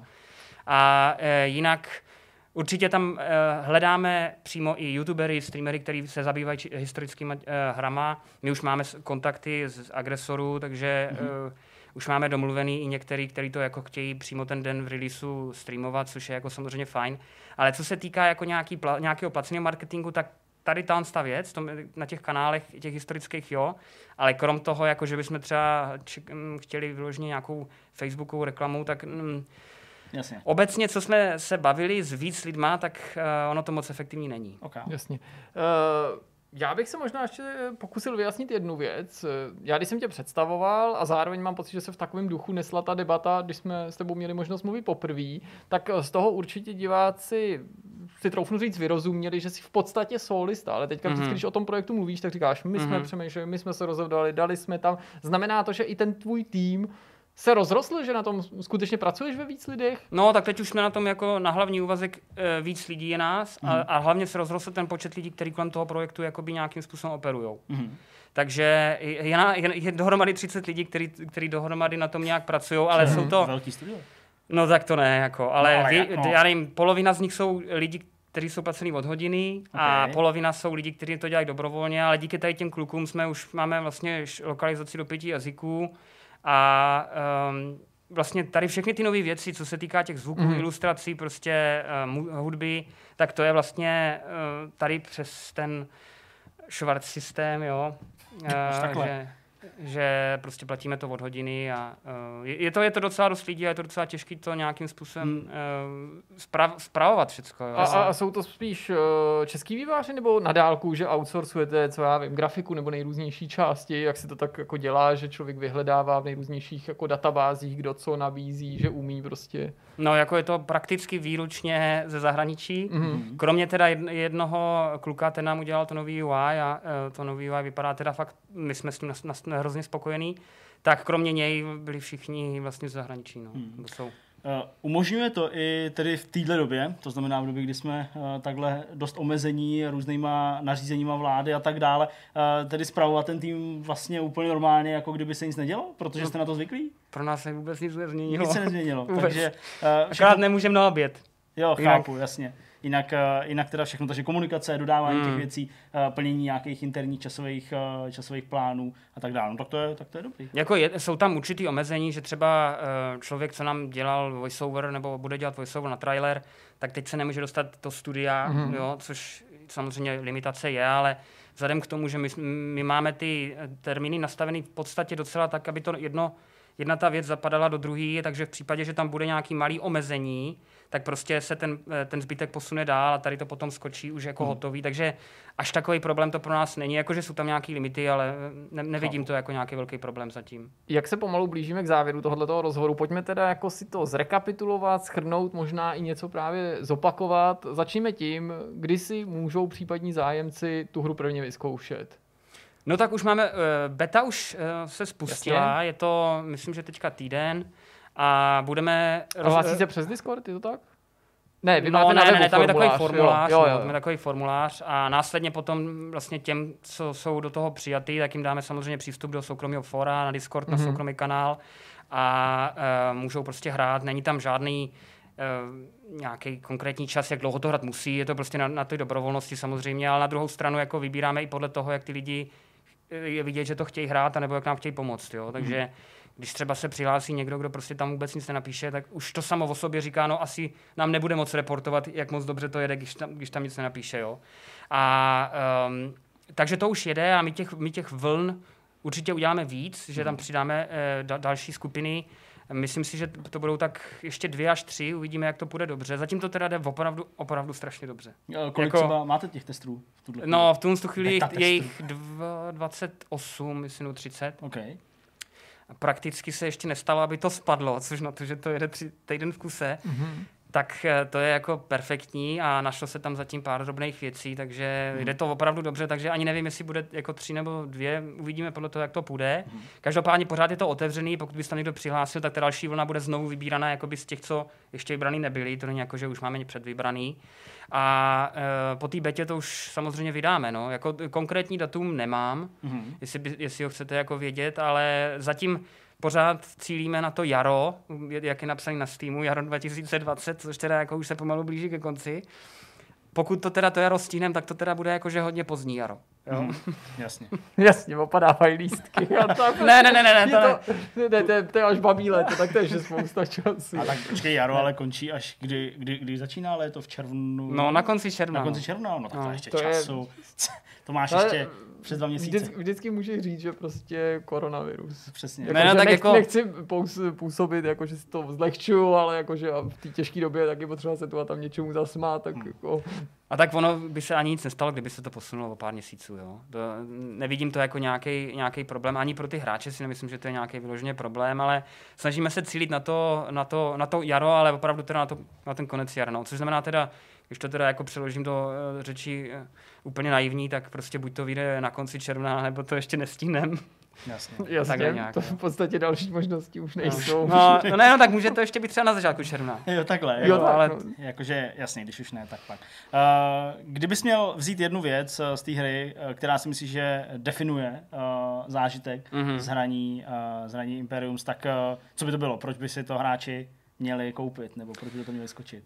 Tak jedna věc je fakt těžký, ale asi bych řekl, že z toho, co říkají ti testeři, tak je to živost. Jako. Ta hra je fakt strašně živá, když to člověk hraje, pořád tam něco děje nějakým způsobem. Uh, není to jako nuda v tom smyslu, že bys prostě jenom něco stavil nebo čekal na něco a tak dále. Pořád něco se kolem, ta, kolem děje a vždycky si říkáš každý tak, aha, tak teď možná změním třeba mm-hmm. něco, protože se stalo něco nového, nebo pošlu toho generála někam kvůli tomu, že tam se něco děje. Takže je to takový živý svět. Ta, na strategii si myslím, že to je hodně živý svět a je to minimálně uh, zajímavý z toho pohledu, že tady ta hra prostě takhle detailní mapa, třeba Řecka to nikde jinde si nezahraje um, hráč. Super. Možná jedna uh, z posledních otázek, trošku těžší, taková hmm. na tělo. Když to hráči sledují nebo diváci sledují, tak já si myslím, že většina si dokáže docela dobře představit, že to je prostě hardcore strategie a asi si dokážeme představit, kdo takový hry hraje. Mm. Ale řekl bys ty jako autor nebo spoluautor, že tu hru si může zahrát a že osloví i někoho, kdo prostě není jako kovaný v tomhle žánru? No já si, myslím, já si právě vůbec nemyslím, že to je hardcore strategie. Myslíš si to? to miluju vždycky prostě. Dark Souls, to je jednoduchá hra. To si prostě. vůbec ne, no, tak, jistý, tak jako, jako hardcore... Věřit. Ty tak určitě jako... dobře víš, kdo, kdo hrál tu před tvojí předešlou hru, že to jsou lidi, kteří prostě jako vyhledávají ty 4x strategie no. a hledají tu hloubku v tom. Výzvu a, a, a, výzvu a, hledají, a hrajou a hledají je dlouhý roky, jo? že mají že maj fakt nahráno, že jsou, to nejsou jako lidi, kteří si řekli, a já jsem ještě nikdy nehrál žádnou strategii, co kdybych si zahrál zrovna tuhle. Tak a to by takhle že... klidně šlo šlo. Šlo by to? Šlo by to, no, protože my, my s tím jako počítáme tady s tímhle tím a tam spousta těch pravidel, těch mechanik, který dělají tu hru složitou a zároveň zajímavou pro ty hardcore hráče, tak to třeba v těch nižších úrovních je jako defaultně vypnutý, Mhm. mm-hmm. takže tím pádem třeba, já nevím, teďka namátko prostě ten, eh, to zásobování, který dělá těžký ten, eh, řekněme, ten postupný rozmach, nebo ten, jak, jak člověk jako dobývá, tak to se může celý vypnout a tím pádem ten hráč prostě může po té mapě jít dál a vůbec se nemusí strachovat o to, že by eh, hladovili ty vojáci, nebo třeba pravidla, jako je morálka armády, která je strašně důležitá v boji, Jasně. a když třeba prohráváš, tak ta morálka jde dolů a tím pádem jako nemůžeš dál dobývat, tak to se dá taky vypnout. Takže tady v těch nízkých úrovních si myslím, že ta, že ta hra jako sama o sobě je velice přátelská vůči těm začátečníkům. A naopak, když ty pravidla máš zapnutý, tak se potom dostáváš do těch úrovní, že můžeš opravdu přemýš, musíš přemýšlet každým tím krokem, protože to má eh, dalekosáhlé důsledky. Takže já to opravdu Takhle, eh, eh, hardcore strategie je třeba, nevím, Evropa Universalis nebo tak, jo, ale to, to prostě, tam, tam musí každý ten hráč být hardcore strateg, jo, Mhm. mm-hmm. kdo to hraje. Ale tady si můžeš opravdu navolit tu úroveň, na kterou si myslíš, že máš, a ta úroveň zahrnuje i ty uh, začátečníky z mého pohledu, ta nejnižší teda, jako jo. To, o, to, o to lépe, protože vlastně jsme aspoň mohli korigovat to vyprávění, z něhož někdo by mohl mít pocit, že teda nebude cílovkou, ačkoliv ho hra zaujala. Teď aspoň si můžeš každý Mhm. mm-hmm. takovýhle potenciální zájemce oddychnout a říct si, OK, téma mě zajímá a ačkoliv třeba nehrou strategie pravidelně, mm. tak asi bych v tom taky jako našel uplatnění. Moje poslední taková otázka, takový jenom dotaz, ty jsi tady zmiňoval ty lokalizace, všechno mm. a tak dále a častá uh, otázka právě od našich diváků eh, stran českých projektů je, a bude to mít češtinu? Bude to mít češtinu? Bude to mít češtinu. Bude to mít češtinu, super, to je asi důležitý, protože Je to důležitý, těch no. textů a, a různých těch postupů uh, je tam hodně. Dobrá, no, tak my jsme asi Mhm. mm-hmm. dokráčeli na konec tohoto rozhovoru. Moc díky, že se nám vážil cestu i v této uh, nesnadné době a že se nám tady mohl poreferovat o tom, uh, v jaký fázi se nacházíte uh, toho vývoje. Možná takhle před kamerami bychom ještě mohli tak třeba jako naťuknout až to v červnu a já doufám, že to do toho června stihnete. Vydáte, my třeba letos nejdeme na trojku, žádná není, Mhm. mm. tak uh, že bychom se tě sem třeba pozvali na nějaký autorský hraní nebo něco takového, že byste třeba Můžeme klidně- ukázat. můžeme Já myslím, že by to mohlo být, no. No to je dobrý nápad, docela, no. do- docela fajn. Dobrá, tak moc díky ještě jednou. A my už teď v tuhle chvíli se pouze rozloučíme a přesouváme se na závěr tohohle vidcastu. Rozhovor máme za sebou a zbývá závěrečný myšmaš. Kluci, Poslední kdo z vás eh, chce začít, kdo by chtěl tlumočit našim divákům i nám, co zažil, či četl, či Já- viděl zajímavého? Já to klidně začnu, Začni. uh, protože toho není moc. Uh, nechci říct, že bych byl jako nekulturní hovado, který jako nežije, ale v zásadě tak je, prostě jako přijdu domů a pak už jako tak nějak jako to šolichám a jdu spát. Uh, nicméně staly se dvě věci. Uh, jedna byla taková trochu nečekaná, ale uh, chytl mě docela uh, druhý Mountain Blade, Bannerlord, mm. uh, v Early Accessu. Hodlám tomu ještě věnovat pár dní a pak asi až po velikonocích, tak tady z toho něco jako napáchat. Minimálně to ukázal ve streamu asi a, a, a Bůh ví, co ještě k tomu dalšího. Ale Uh, zaujalo mě to, uh, strašně mě na tom chytla ta komunita, já jsem tu jedničku hrál nějak moc a ani se teď v tuhle chvíli nedá říct, že bych byl nějakým odborníkem v tuhle chvíli na, dvo, uh, na tu dvojku, mám tam odehráno něco, něco kolem 10 hodin max, asi 8 nebo něco takového. Ale zaujalo mě to velmi, uh, líbí se mi uh, to, že výváři jsou strašně vstřícní k těm hráčům a taky jako otevřený a že jako se snaží do té hry furt něco dávat. Ta komunita je taková velmi nápomocná, zároveň si umí dělat srandu sama za sebe a je to taky jako pěkný. A samozřejmě ta hra samotná je jako velice, velice poutová a velice zajímavá a předhazuje poměrně solidní výzvu, chceš opravdu jako v tom světě něco dosáhnout. Uh, takže Early Access uh, Bannerlordu dvojky, uh, asi to nebude moje úplně nějaká jako mega srdcová záležitost, ale teď minimálně mě to jako docela chytlo. Uh, další věc, uh, ta se týká uh, toho, že furt ještě nemáme přístup do Valorantu a to mě dost mrzí a trápí, protože nevím, nějak prostě nedopadla uh, zatím domluva jako na oficiální úrovni, takže odcházím vždycky spát s puštěným streamem, já nevím, Samita nebo někoho z těch amerických streamerů, který že, díky posunu času v noci našeho času tak prostě jako streamujou, čili to nechám puštěný, zhasnu monitor, jdu spát a ráno se těším, jestli mám nebo nemám přístup do Valorantu a Už nemám. to, už to jméno by mělo být samo o sobě příslibem. Submit, že, že by člověk Jo, jo. čekal, že to dostane. Summit, summit. Já Já, já, jsem- jsem to, já- já jsem to možná... Ne, já jsem chtěl Jo, aha. vtipnej. Jo, takhle. Já už jsem tak jako zdrcený tady. Ne, eh, ono to nebylo vtipný. To, Ne, bylo to vtipný, Jirko, jenom prostě jsem to neslyšel. Uh, takže to jsem, to jsem takový trochu zklamaný, ale doufám, že se to nějak podaří a přes ty velikonoce třeba se tam nějak jako propasuju, probojuju a bude to zase příjemný, užitečný, není to něco jako jenom jako pro vlastní prospěch, byť si to chci zahrát konečně sám v klidu, ale taky by asi z toho jako mělo něco vzniknout, protože prostě je to teď jako věc, o který mluví půlka Hmm. internetu, druhá to nechápe, nerozumí proč, ale tak to prostě s trendama bývá. Tak to Takže bývá. Ale já si myslím, že ve skutečnosti je to mnohem menší, než se zdá, že to je strašně uměle nahoněný tím Twitchem. Já Hmm. jako i z reakcí na naše vysílání, nechci říct, že to je jako nějaký objektivní vzorek, Hmm. to je jenom vzorek a určitýho, jako řekl bych i v svým způsobem specifického spektra hráčů, ale i z pohledu toho, jak se tomu nevěnujou zase tolik jako běžný velký herní mainstreamový média, mám pocit, že ne, že to není kvalitní hra, nemyslel na Fouknutá bublina, že by si to ta hra nezasloužila, ale že to působí, že je to strašně velký a neřeší se nic jiného než Valorant, ale to je daný prostě tím, že tak jako ty mraky lidí prostě sedí na těch streamech, Určitě. ale ne, kvůli tomu, aby to sledovali, nebo nejenom, ale Mm. aby prostě dostali ten kód. Já myslím, že je jako strašně důležité to prostě jako rozlišit, eh, kde leží jako ten trend a kde leží jako nějaká ta jako velikost té hry ve smyslu toho, jako jaký může mít dopad a podobně.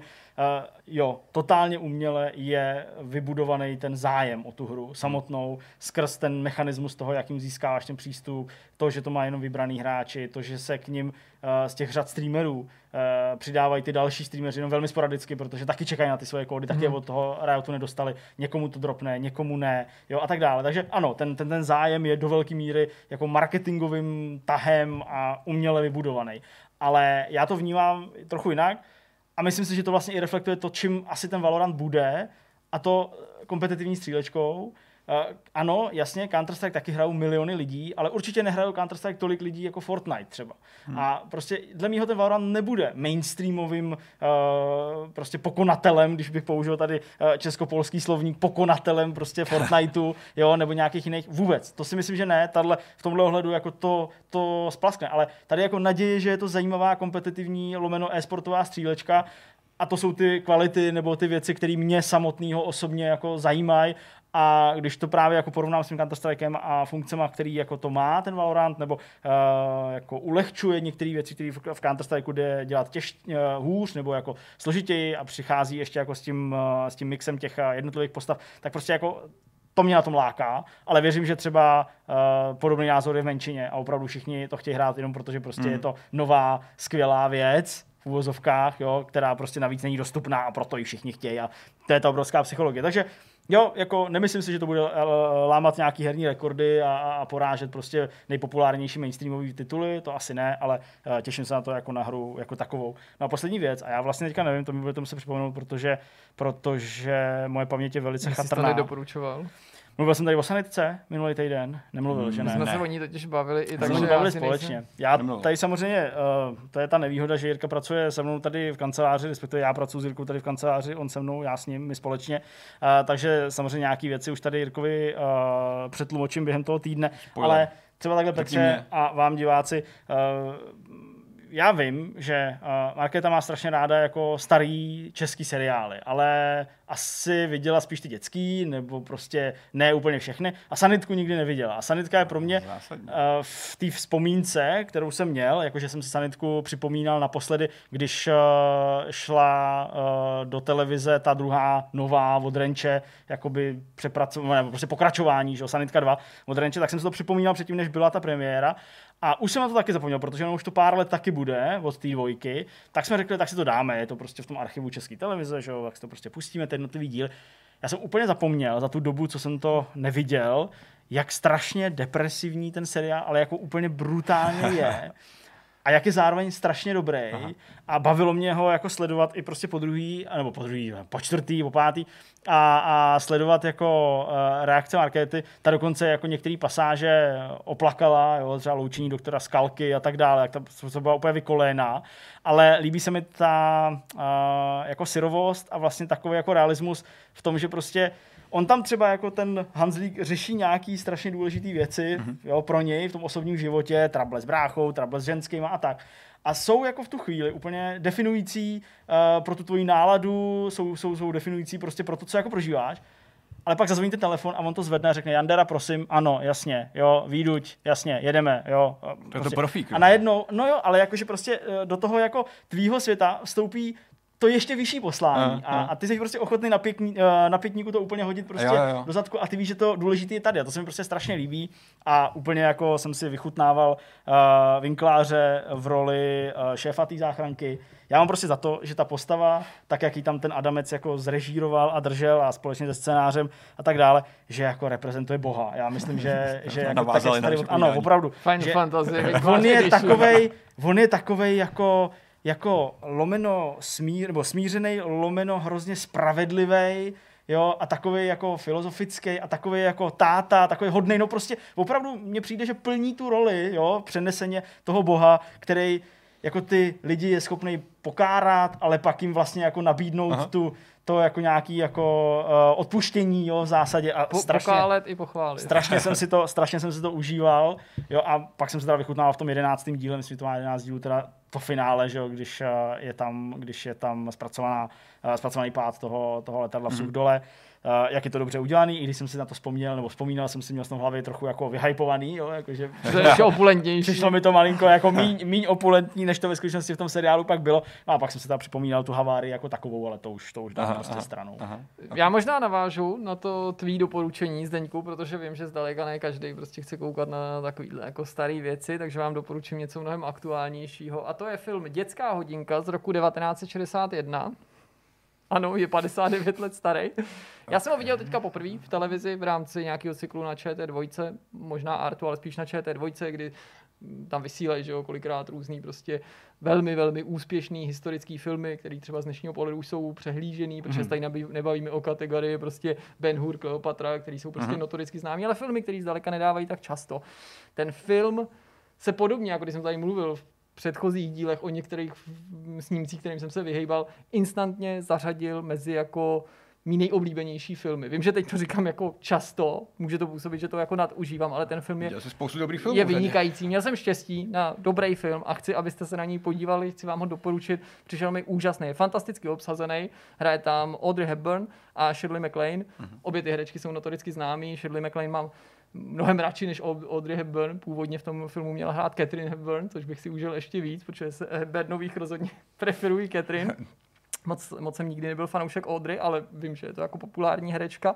Hraje tam James Gardner, což člověk, kterýho můžete znát, pokud se nemýlim, eh, z ne tak starého filmu Vesmírní kovbojové, kde hrál po boku Clinta Eastwooda a, a prostě dalších eh, Tommy Lee Jonese, prostě takovýchhle veteránů. A je to příběh dvou učitelek, lomeno vychovatelek v dívčí škole, kterou oni založili, vedou, vlastní, protloukají se a začne se jim konečně dařit.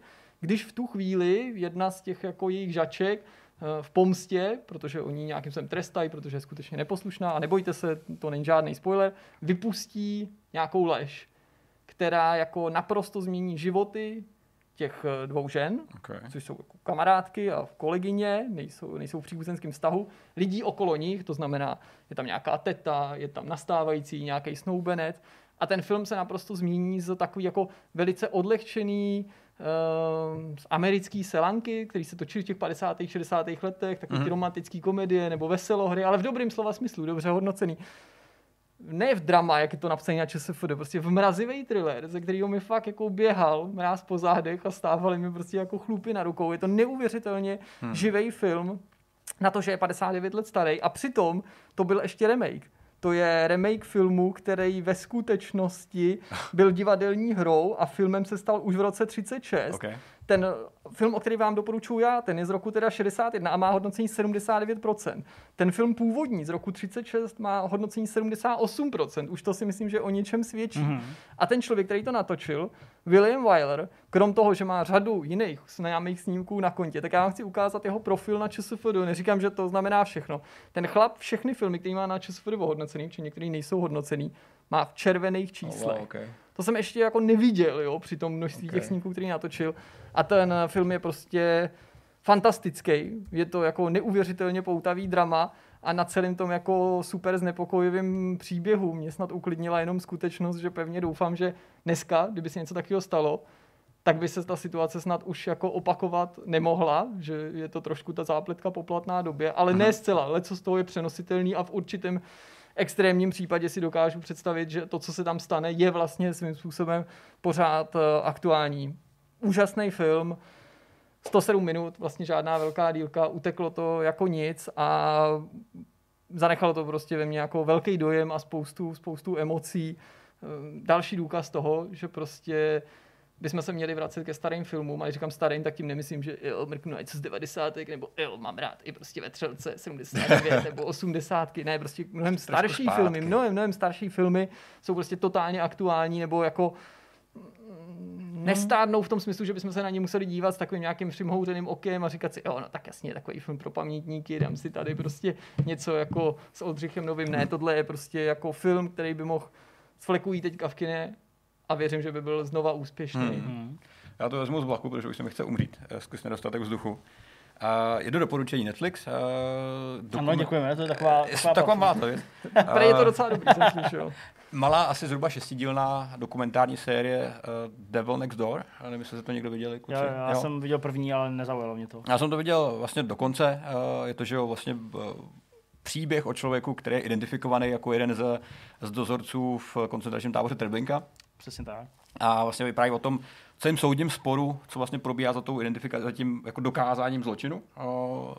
Ten je vlastně jakoby zajímavá ta premisa toho, eh, jak, jak do toho vstupují obhájci a ty soudní znalci, který ti vlastně musí usvědčit z toho, že ty jsi byl ten člověk v době, kdy to teda bylo asi extra těžký žít a, a tam to bylo ještě jako, on byl teda ultra, ultra krutý ještě v tom všem. Nicméně eh, je tam hezky vidět, jak funguje třeba zákon eh, ve smyslu soudních, soudních jednání, kdy to, že si něco udělal, a jako je to očekávání, nemusí nutně znamenat, že, že, že to prohraješ a že budeš odsouzený a že, že dostaneš to, co ti patří. To ani není jako nikdy vlastně řečený explicitně v tom zapůsobení toho seriálu. Hmm. A mně se to docela líbilo. Šest dílů uteče jak voda, takže to je docela jako taková jednohubka, která se dá sníst. Já jsem to nedokoukal, jenom abych to jako, jako Aha. zazněl, to je jako můj, mně to přišlo takový strašně bulvární, nebo já nevím, prostě takový jako, Ono i ty- ty- jako fantastický, nebo jako ve snaze, jo, vyvolat určitě Jo, jako jo, jo fantazii. podle mě takhle to Takže- i probíhalo. On je jeden z těch, právě z těch, že do celý odehrál vlastně ty soudní spory byly v Izraeli. A jeden z těch uh, obhájců právě této člověka přesně takhle fungoval. Přesně byl, jako jeho cíl byl vzbudit co největší mediální, No, uh, mediální vlastně jako ohlas. A on to byl jako extravagantní uh, obhájce, jezdil Porsche, pak jako No, provokoval. právě. A to mě, to mě na to vlastně nějak jako uh, vadilo, já jsem nedávno, že mluvil o tom zase, uh, tom soudním sporu, jeho, s člověkem, který taky byl jako, jako dozorce, dozorce v nějakém koncentráku. Ale Jasně, ale to bylo teďka asi- aktuálně v Přesně, to bylo Německu, to, že jo? přesně tak, to bylo to v Německu, ten, ten poslední spor před pár rokama. Aha. A to mi přišlo jako v pohodě, ale tohle přesně jsem jako očekával něco podobného. Říkám, jo, šest dílů, tak to bude dobrý, já to se podívám. Ale, ale říkám, nás to nedokoukal. Já vlastně vím, že to také zpět, že to bylo víc potom o těch obhájcích, Aha. než o tom samotném Právě, člověku, který byl v- vlastně v centru toho sporu. Takže za mě fajn.